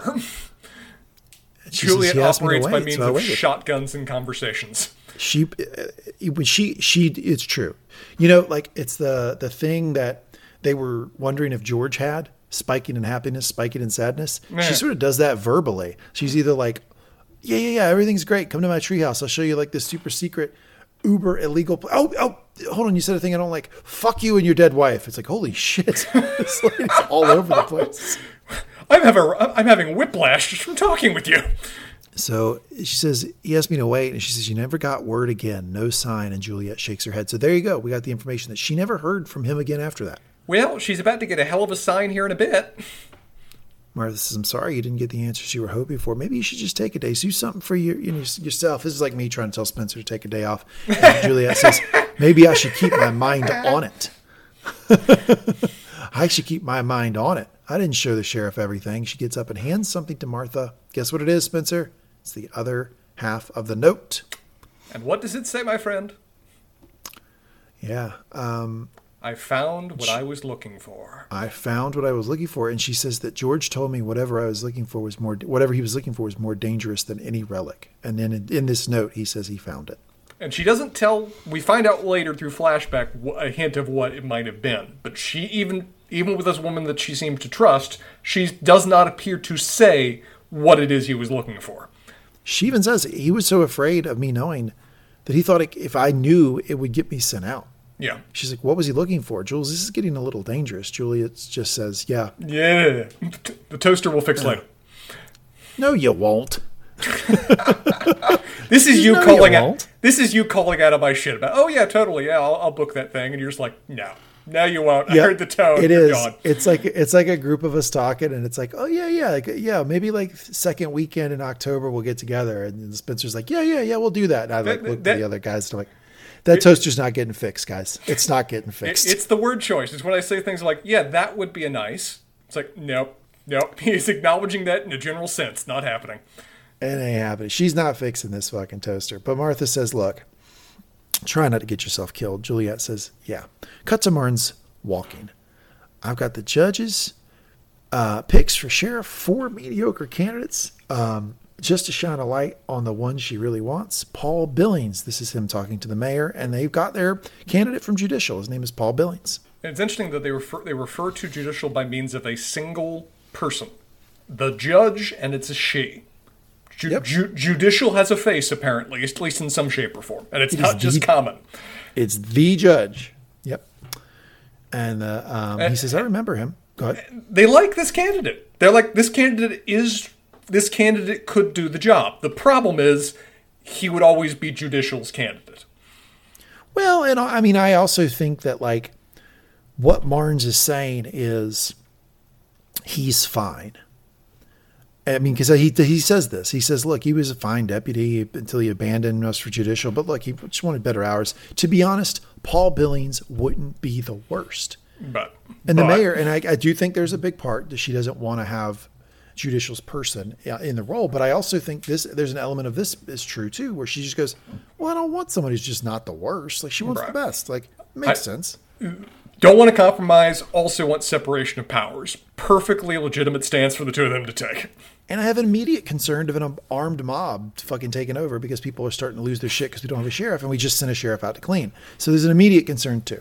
Yeah. She says, My next thought is, I got to go talk to Holston about this. And Marnes says, Yeah, I think Oh, the same hurts. thing about 10 times a day. And that is that little, it's, it's, you know, I don't think for most people that that would necessarily stand out as maybe the best moment of the episode, but for me it was because in two lines, these two characters explained what grieving is. Like it re- just for me, just super fast. It's like Uh, it- she she thinks while she's thinking about what to do about Holston's death, she thinks, "I wish I could talk to Holston about this." It, it, it is a great line. It is an effective line, and it resonated a lot with me because I mean, you, we we both lost people that we cared about at various times in the lives, and that part, part a key part of that grief is just having that kind of moment of when you think about that person as part of your daily life, or like, oh, I'm gonna I'm gonna be there. I'll see that person, like, but I won't. Okay, I'm now processing. I'm now back in that pain. I'm working through that kind of thing. That if, there if ever a wonderful exemplar of grief, it's that summarized right there. And when Marnes says, I think the same thing about 10 times a day, I thought back to Holston grabbing his arm, like kind of squeezing his arm as he walked out. That sort of goodbye that he gave Marnes and how close they must have been. Hundred percent. Again, they were the level of close of where he was giggling about his boss fucking his wife behind a closed door in their office. That's a Way level close. of close, my friend. Way closer than I ever, ever approve in the workplace. Mayor says she wishes Holston said who he wanted to take the job first. And now Marnes starts to come clean. He says, he- well, It, it may not even be coming clean. He's done the legwork to find out who the hell this person is. Because it's and she's like why in the hell didn't you tell me until now? And he goes because it's ridiculous. And if anything it's a sign that he wasn't quite there at the end. So shots fired right away. Mm-hmm. He's not pleased. He's not pleased with holston's pick t- name of the episode. And she goes well who did he choose? And he says you might want to top off your drink first. And the mayor you notice he, he says this in a sort of like i think he's serious like this is this is fucking batshit. He's also being a little flirty with the mayor. Mayor seems like J- shut shut up with that. Just give give me the fucking name. Like she seems over this little flirty moment. What? What? what Come on, Marnes. What alcohol do you think would be have best stability, like 250 years later, kind of thing? What, what are we assuming they're drinking right now? Oh, uh, probably whiskey. I mean, I think whiskey I was whiskey thinking some ages the best. whiskey be simple enough.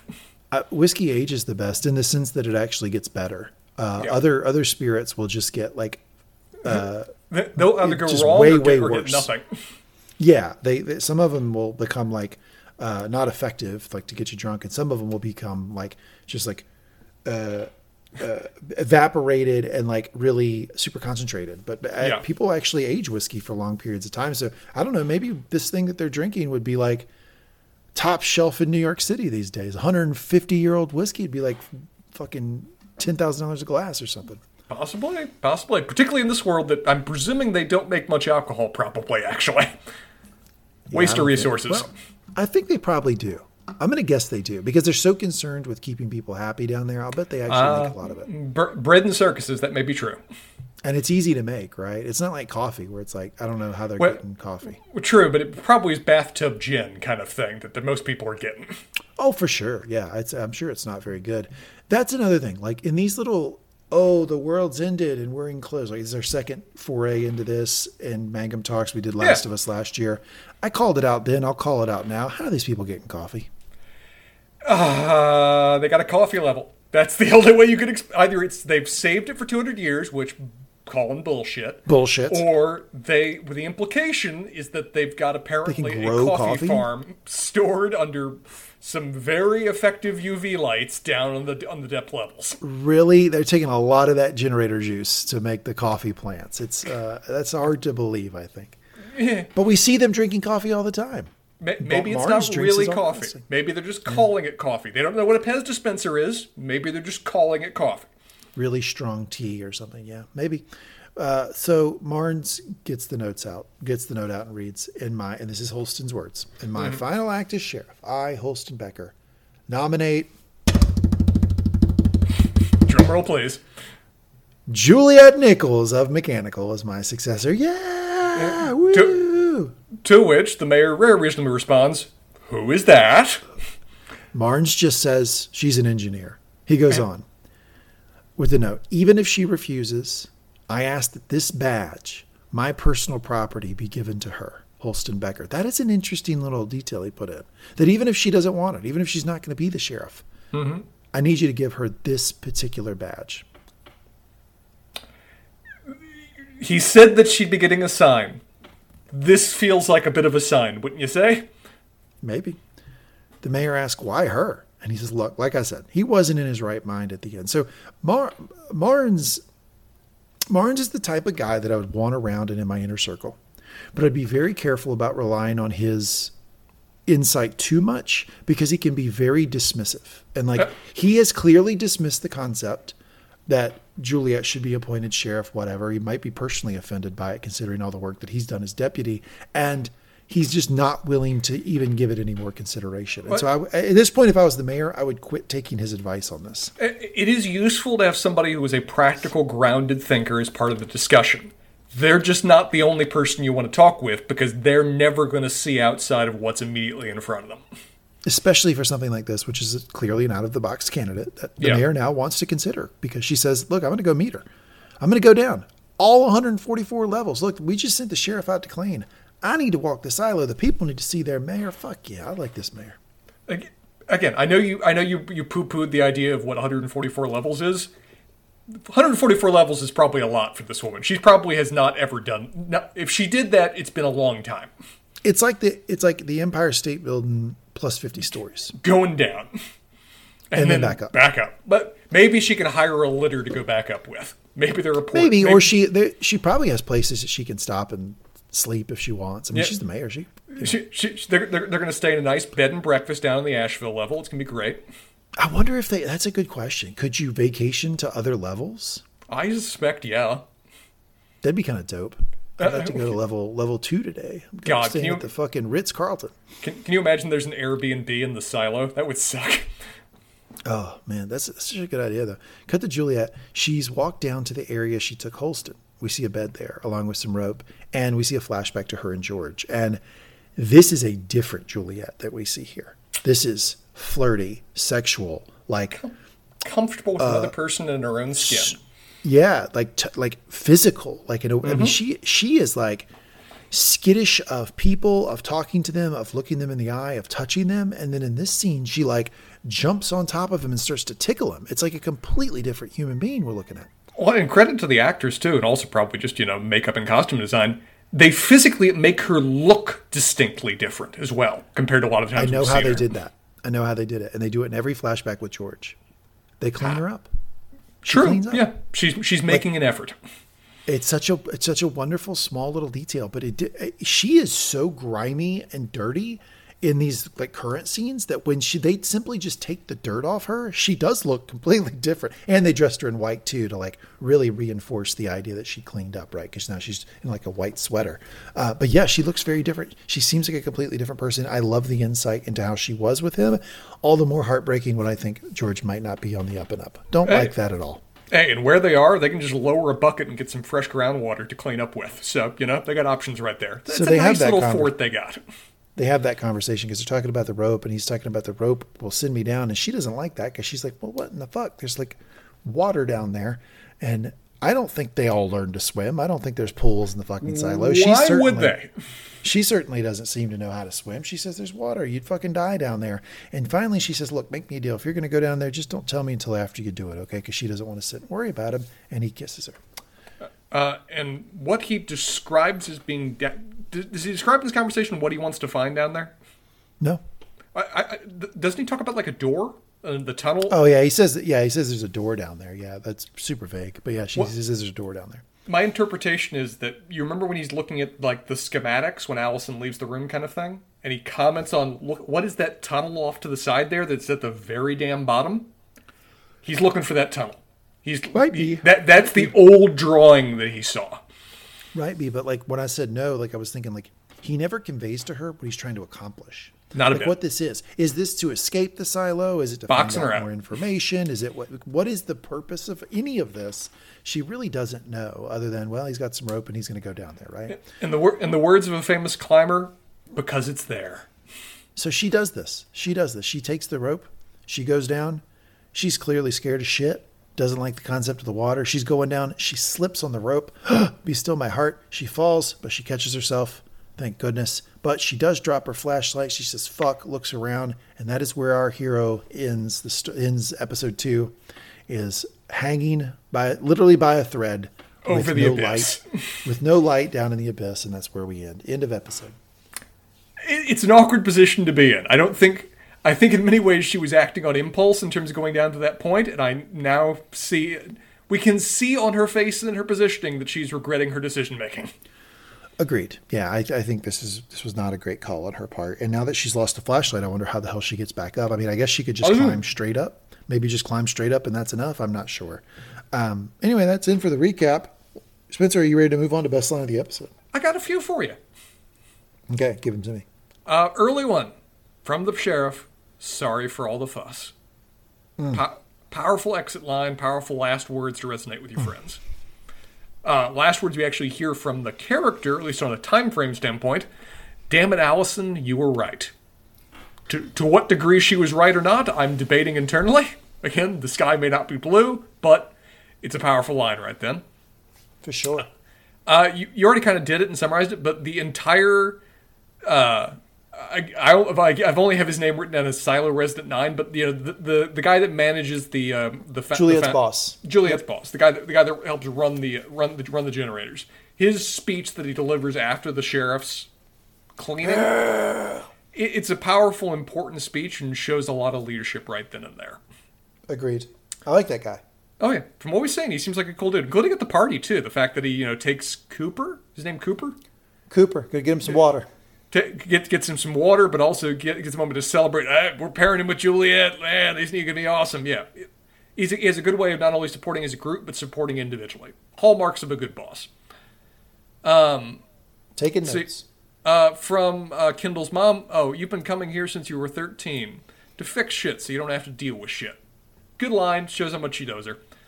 Um, a line that resonated with me. Uh, we're all taught those signs so early. People get so people get good at hiding them. About the whole about elation and all the moods, the thing, everything else.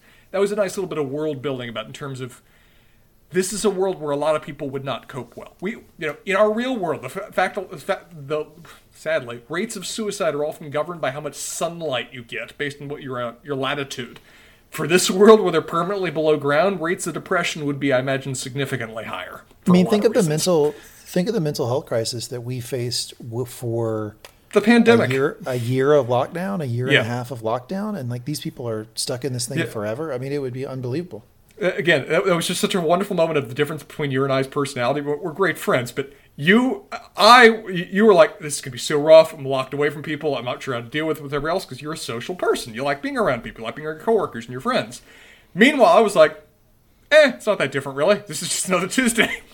Yeah, you seem kind of pleased with the whole affair, other than the fact people were getting sick. Like if it was just if it was we could do a lockdown without illness, Spencer would be all in. if other people weren't suffering for the sake of my now comfort from not having to do with social settings, I would have been able to emotionally deal with it better. uh, one from the sheriff, Juliette, the not knowing, it's going to haunt you forever, as you call it. That's, that's a powerful line. That's a line coming from personal trauma that he's connecting with her with. There's a lot of empathy in that line. Um, another one from the sheriff that I liked is again, it's, it's similar to like some of the Hank lines we talked about earlier about you know enforcing the job in the sense of justice rather than just the rule of the law. But who's to say where I found it? The silo is a big place when talking about the Pez dispenser and the other artifacts he's going to find here in a minute. Uh, haymaker from Juliette that's legitimately unfair, but it tells us a lot about the character that she says. It. Katana blades, finish him. Maybe you, if you'd listened to your wife, she'd be alive right now. Oh, dear, you can't. Yikes. Oi. Uh, and You know, as sweet as she was with George, you got to wonder what she's like in a fight. Woo. Uh, Hundred percent, hundred percent. Uh, And one coming from the mayor and from the deputy. And my next thought is, I have to go talk to Holston about this. Yeah, I think the same thing about. I think same thing about ten times a day. Eh, As you said, a wonderful summary of grief uh, experience between two people. Uh, and that is the list I got for you. Okay, so I'm gonna, I'm going to do something strange this week. I'm awarding two very fast honorable mentions. Hmm. The first is the not knowing that's going to haunt you. I Solid. think we have to we have to do that one, and then also in my final act as sheriff, I Holston Becker nominate Juliette Nichols of Mechanical as my successor. Fair. But best line of the episode selected because I am emperor of the segment, and this is the line that uh, stuck with me and affected me the most. Is my next thought is I got to go talk to Holston about this. Yeah, I think about the same. I think the same thing about ten times a day. That, that, that just hit at a personal emotional level. Like, you know, well done shows or well done media or, you know, everything else. Those things that can just target through to your own personal experiences of life. That that one cut through a lot of, a lot, a lot of the fences I set up. I like this show. I'm having fun with this show. It's I, I'm, we're covering it. I'm having a great time. I, I think it's quality. I didn't expect to be rocked by a couple lines that way. Mm-hmm. Like it, it when it came on this when it when I heard it and it, that scene played on the screen, I, I like sat back and was like, "Whoa!" I didn't didn't expect to feel that with this show, and so mm-hmm. that shows it's like a particularly powerful line, particularly powerful writing. It is best line of the episode. With All right, you. Spencer, let's award Silo Citizen of the Week. I've got my thoughts. I got I've got two in my mind that resonate. I, I, my, I think we already we've already given it to the sheriff before, so I'm not inclined to give it to him this episode. Though, again, he's He doing his can't job get well. it. He can't, do get it. He fucking He- Uh, he- went outside. He gave up. Same category. I think Hank does well with respect to his job, and I think that deserves an honorable mention um, For sure. for the reason we talked about. But I don't think he can win. In my mind, I'm Hank, going. Hank, Hmm? call Juliette. Give her a call. See how she's doing. Come on, Hank. Don't don't white knight it right now. Just be a cool dude, and things might go from there. Uh, I'm I'm shipping him. I, I, you're shipping everyone. It's what you do. You're gonna you're, you're shipping porters that are walking past each other on the stairs. For sure. they they brush shoulders. It's a meet cute. I love a good rom com. Uh, my, my two I'm pick uh, I'm debating between are either Silo Resident Nine, Juliette's boss, for the reasons we've talked about. The man's just good at his job, supportive of other people, supportive of the community, and has pride in his work. That's all important things, and instills pride in others. Also, the mayor, for the reasons that you mentioned last episode, she's just a good mayor and cares from everything that we're seeing yeah. about her. I'm, I'm going to be truly crushed if they're pulling the wool over her eyes and she's actually in bed with Judicial and all this is just a well done act.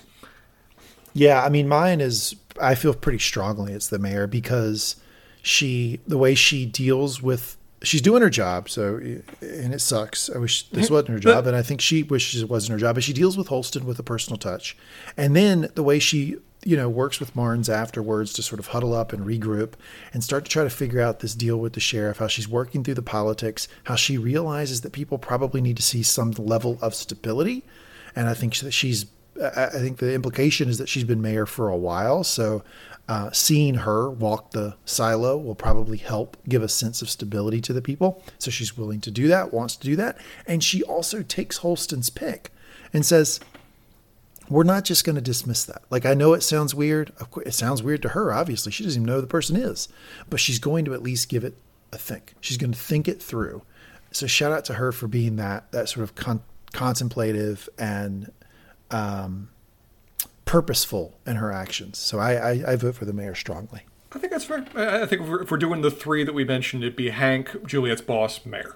In, ter- in, ter- in, term- in, in terms of our, you know, award, award podium. Three, two, one. Yep, three, two, Yeah. one. I agree Yeah. with you. Yep, completely. Um, all right, there we go. That's Silo Citizen of the Week, Spencer. We got to we got to talk some theories. What the fuck is going on with this show? Uh, we've offered a few that we can mention in passing. We already kind of, I've already, we've already kind of ranted on the subject of them, but what the sheriff saw and what we saw and what everyone else saw and which of those is accurate and which of those is being manipulated, or are all of them being altered for their own purposes? I've expressed my own views on this. I think you've expressed some of your views that you had on the time on this. Is there anything further that we can say about this now other than to say there's open questions? I th- yeah. Here's the part. Here's the part of the problem I run into with a lot of the theories, and in theories that I'm cooking up too. Like I, I very much am involved in this. Is that like you reach a point where you go, it doesn't look like they have the technology to do that. Like everything we're seeing on screen, like the like the idea that you had, which was the the the C- their CGI helmet, image, yeah. their helmet is actually manipulated to show them a different reality than what was there. I'm looking at the tech that they're using to say, I don't know, like run the fucking silo with the generator, and it doesn't look like they have the tech What? to do this. There's the tech that everyone has, and we don't know what tech Judicial has. And I'm willing to bet money there's a stark difference between those two. But that's why I use the example of the generator because judicial still needs the generator. Like well, everyone does. may- everyone maybe, does. So- maybe they don't. We don't know a damn thing about Judicial, and that is stark. Now, see, now you're you're you're so like uh, I want to believe X Files on me that like it's hard to talk about anything grounded, and I, I get that the show makes you do that, but like You're right. accepting accepting some of the core principles of the show, which is that they're stuck in the silo together, and that that is the only power source. Judicial would need that too, and it looks like it's old, busted, rusty, and you know on the edge of falling apart. So it's like, how the hell would they have the the the fucking technology to manipulate these helmets. And by the way, if they're doing that, they'd have to have how, how many people have they sent out to clean? So they've got how many of these suits that have the ability to project the false image? It's hard to believe that they have that.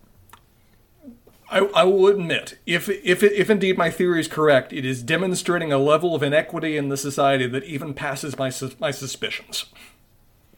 for sure. But the problem I'm running into is that those are the that like where I'm questioning they don't have the tech to do that. Everything I'm thinking logically takes me to those places. Like I don't have an explanation. I don't have an explanation. Why does it look include so. CGI? Why Exactly. doesn't he Why does see it the look bodies? so shitty? Why were there no dead bodies there? Like I, I have a hard Wha- time believing that it, it actually looks like the fucking Shire out there. Like that doesn't that doesn't jive with me either. So I, I'm struggling. Why does it so perfectly hit the video that we saw re- reflected in Allison's eyes? Why does it? Uh, wh- uh, why is it that the from a production standpoint that we only see outside through the lens of the helmet, and they purposely don't ever show us what he sees after he takes off the helmet? We only see his reaction to it and the ambient light, which looks subtly different than the ambient light that we had before. Even I might assume to a certain degree. Again, they've given me enough to hang myself, and I'm always willing to jump on that rope. So middle of spring when she goes out, and he did it on the day three years ago that she did. So it's middle of spring for him. Like I'm also wondering about seasons. Like it, it wouldn't always look this green. Man, man, the Canadian geese are always migrating. It's, look at that. The perfect V every time. Fantastic. Yeah, I'm skeptical as well. So that, that whole opening sequence, I think, is meant to just play with your expectations and, and have you have you spinning and thinking. I am wondering um, about the digging of the silo and that, that machine, right? Because like clearly where everyone else thinks the silo stopped, it did not. That machine dug a little bit farther. There also, on the image that we saw at episode one, as you pointed out, seemed to be a little tunnel that ran off to the side. My question is, what the fuck else is down there, around there, that the people don't know about, that is actually still part of this whole contraption that people just aren't aware of? Okay, mate, I'm going to offer something right now. I'm going to suggest something that we might get to see in the next episode. You ready? Yeah.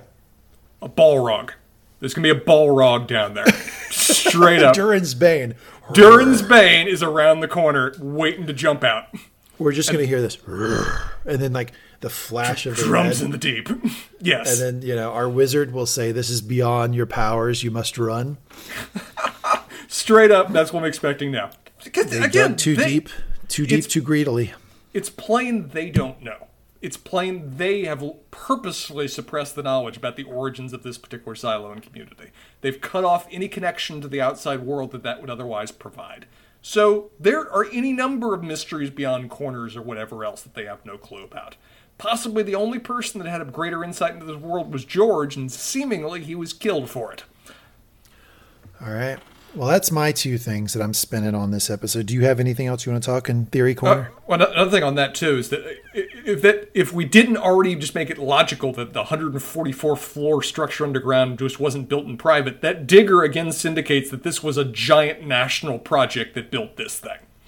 The- the- the- this was not something that was built in secret. This is not something that was hidden. This is the resources of the world were dedicated to build this thing when it was built, kind of thing. which would make you, which if you if you bared that logic out, would make you think, okay, maybe there was some very serious thing going on up there to Again- marshal that. You know. If this was a bunker with a few families in it, you can write that off a different way. This thing is too big to have been a private project, in my mind, or at least a private project that was done in secret. Um, what are the things I got here? We talked about the, we talked about our interpretation of the fucking liar. I think we're I think we're on point for what, what she was screaming out about that. We talked about the revolt in the streets, and I like your theory that this is just how people deal with this kind of tension, particularly with the background of revolt they're all educated about. Um, We talked some about judicial uh, and, and the degree to which they're trying to wield control on the civilian aspect of government, the way we've talked about it. Um, I don't think there's enough to ponder about who killed George. Uh, I'm, I'm kind of with you. It'd be funny if, it, if subverting it, it was just truly the fact that he was a rake and that, that came back to bite him. Um, but I don't. I, I think it was judicial from what they've set up and you know them arriving at even the party to look for him, presumably. Yep. What did George find? The implication is that he actually apparently found some means of diving down there, which kudos. I would never do that. I even enjoy diving, but I'm not free diving down into the middle of the black and hoping what might be down there. Not doing it. Sorry. Um, but the, I think the implication is that he at least found the door going to the tunnel, and I don't think he got in there because how dear God would he? But he's at least found what he presumes is the gateway to some new world, or the gateway to some old world. Who can say? Uh, what's going to be on the camera? No way of knowing about that. Um, let's see here. What else? There were a couple other things. No, that's actually, that's actually all I've got. There's a lot of other things we talked about, but I think that covers all all the points and questions between our recap and this summary that we are lingering on going into the next episode. I feel like like in this segment, the number of things that you can bring to the segment is going to be more than the number of things that I can bring to it because like I do know some more about this season than you do. Sure. But as we as we get to that that number, it's just going to like the two bars are going to get closer and closer together as we get toward the end because like there are a couple things I do want to talk about, but you just haven't seen those yet. So uh, yeah, uh, I think I'll be able to participate a little bit more once you've seen a few more episodes. I'm, I'm looking to that same episode 10 pivot that we did for us uh, for Severance, of when suddenly we're both completely on the same page and in the same boat. Although you know, with this one, there are some like broader world stuff that you can do, like, um, you know, like the, the whole like, what the fuck else is there out there? Like, you know, clearly What- there's more than what these people have seen, and that's that's kind of like an ongoing question. I feel like you're going to have through multiple seasons. And, and, and that is again where I'm coming from, and I expressed it. I do think an apocalypse event occurred. I just don't think that if it ever was as toxic as they're claiming, it is now. Even if the world may still be kind of fucked up to a certain degree. Hard for me to believe something kills you that fast.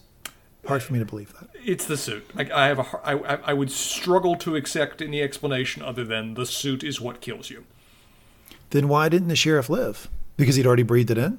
Yeah, I, think he had enough toxins in his system that that was enough to kill enough to kill. So him the only point. so the only way to really survive this thing is as soon as they close that door and you start to walk out, you take the helmet off immediately. That's You- the way you- to survive it. you, you strip and go out buck ass naked. I think I would send the right message too. Oh, and then you definitely clean. You clean for a long time. You you clean and you linger. you linger and clean. oh, what a wonderful plan! All right, great episode, Spencer. A lot of fun uh, going through it with you. Thanks everybody for listening. We will be back with you next week for episode three of Silo. These episodes come out every Tuesday night. Really look forward to it. If you're enjoying the podcast, please subscribe on whatever app, whatever application, whatever thing, whatever you're listening on. Click the subscribe button. Leave us a rating. Leave us a review. Let us know what you're thinking. We always appreciate that. We love to hear those things. Thank you for listening. We'll be back next week.